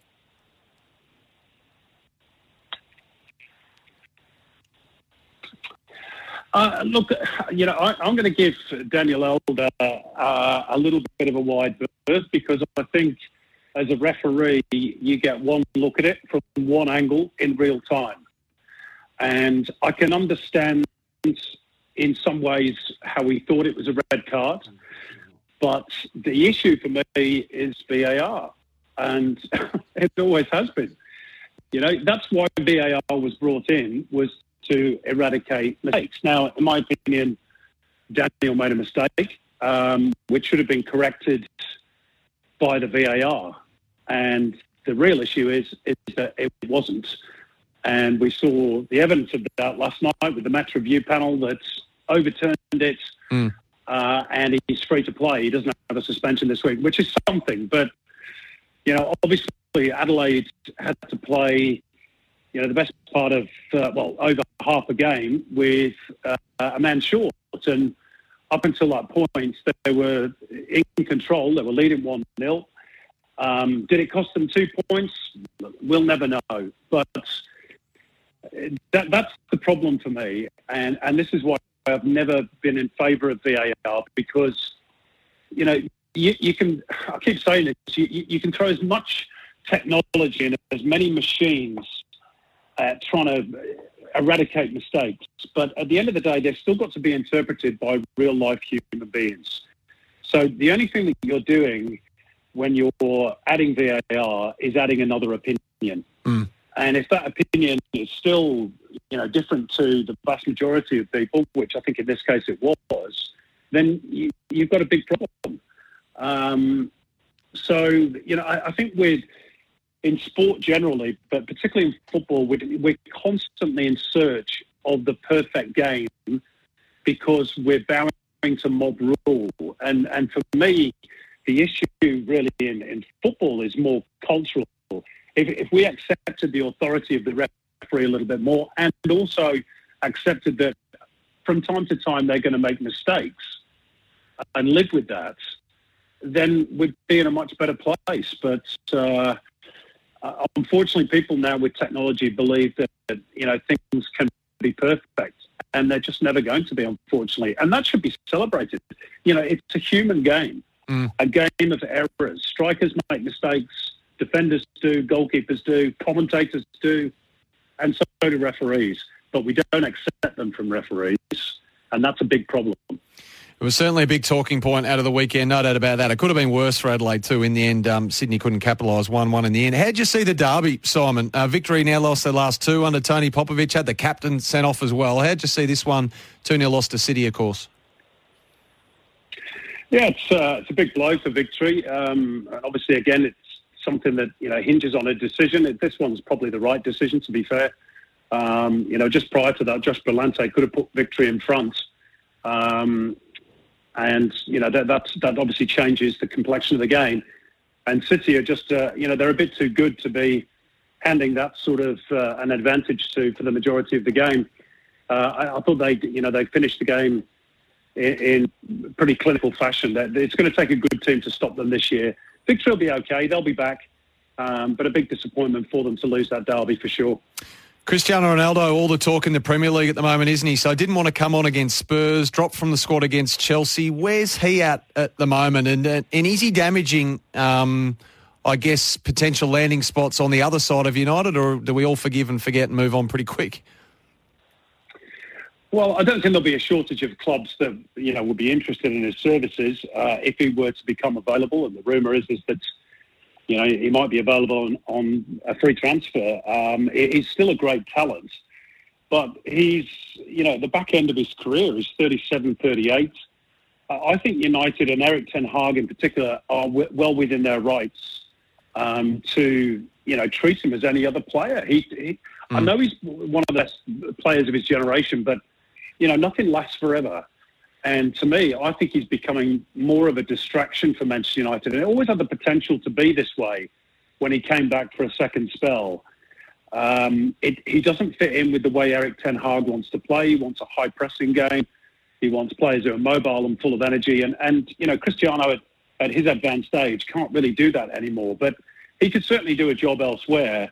I, I don't think, you know, the petulant display that we saw last week when he refused to come on the pitch as a sub against Tottenham uh, does him any favours.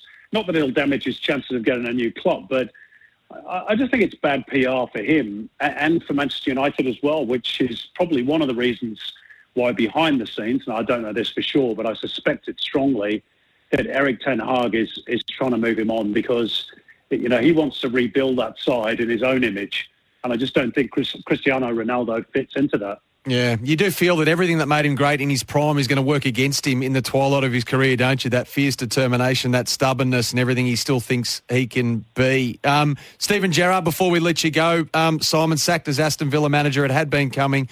Unai Emery, a familiar um, face and name in the league, comes in from Villarreal. Yeah, and obviously, you know, he's had experience of, of coaching in or managing in the Premier League before with uh, Arsenal. It wasn't a huge success but he knows the competition. Uh, I think he's probably a good choice at this juncture. Um, I wonder if they just wonder if they considered Ange Postecoglou and whether mm. had they approached him, whether he would have gone because they are a big club, Villa. Uh, maybe it's not the right time for him yet, but uh, as far as Steven Gerrard is concerned, it's massively disappointing uh, after all the success he had with Rangers. Uh, but sometimes this happens with you know younger younger managers. Um, they have to take a step back to go forwards and you know, I think he's shown enough already in his career that uh, he, he, will bounce back at some point. Uh, just a bit surprised that you know his his signings didn't really work out. Philippe Coutinho, in particular, has been a big disappointment after joining full time this season. He showed such promise towards the back end of last year, but for whatever reason, it just hasn't worked for Villa this year. Um, so they've decided to go in a different direction. I think that's probably fair enough. Uh, but I think Steven Gerrard will be back at some point.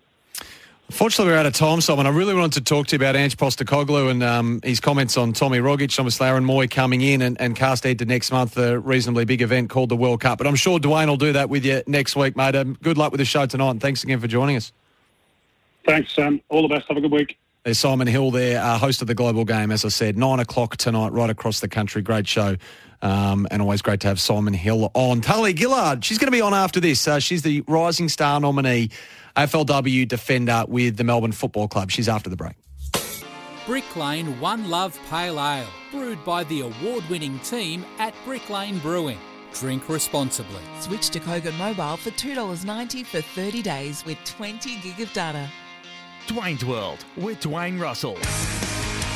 Well, we are on the eve of the final round of the AFLW home and away season with round 10 this weekend. Melbourne's young defender Tahlia Gillard enters it as the Rising Star nominee for round 9 and she joins us on the line. Tahlia, good afternoon. Hi, Sam. How are you? I'm well. Congrats on the nomination. Always nice to get a reward along the way. You've got to be happy with that. Yeah, definitely. Yeah. Um, really exciting news and, you know, pleased to be awarded this. And I guess you got it because you were instrumental in Sunday's 41 point win over Essendon, a glut of intercept possessions in that game alongside Libby Birch. I mean, I was keen to ask what sort of influence Libby's had on you and your career so far.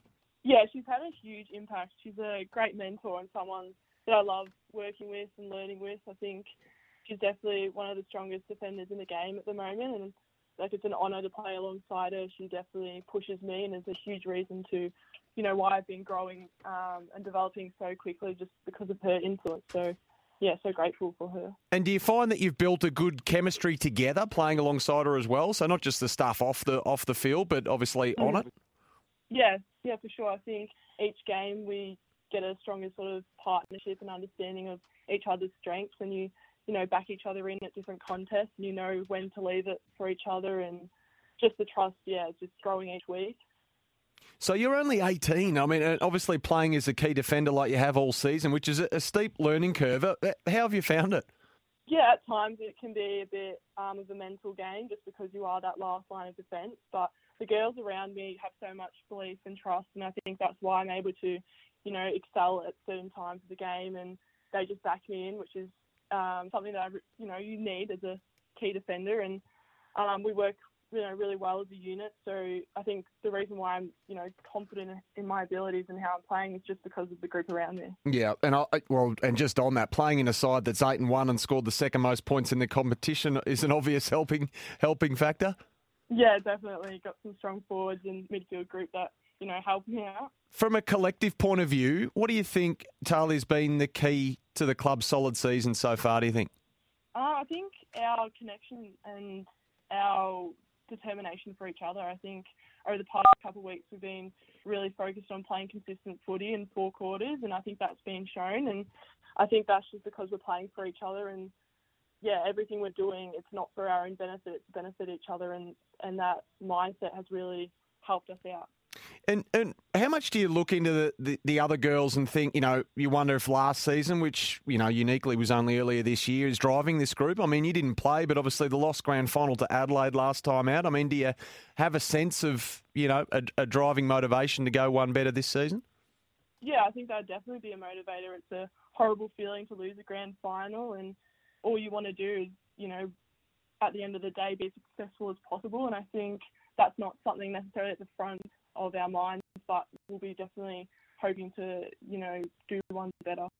So just on that, I mean, one more game to navigate in the home and away. As I said, you got the Eagles at, at Casey this Saturday afternoon. So what's Mick Stinear's message this week? Given you know, it would be easy to start thinking about finals and the bigger fish to fry, particularly given you know West Coast have struggled a bit this season. No, I think we just focus one week at a time. We never really look too far ahead. You know, we'll have our review this week, and every competition has its strengths, and each sorry, um, you know, team has its strengths. So we'll go in knowing what they're going to bring, and we just hope to bring our best and and bring that consistent footy as we always try to do. Um, but no, we don't try to look too far ahead.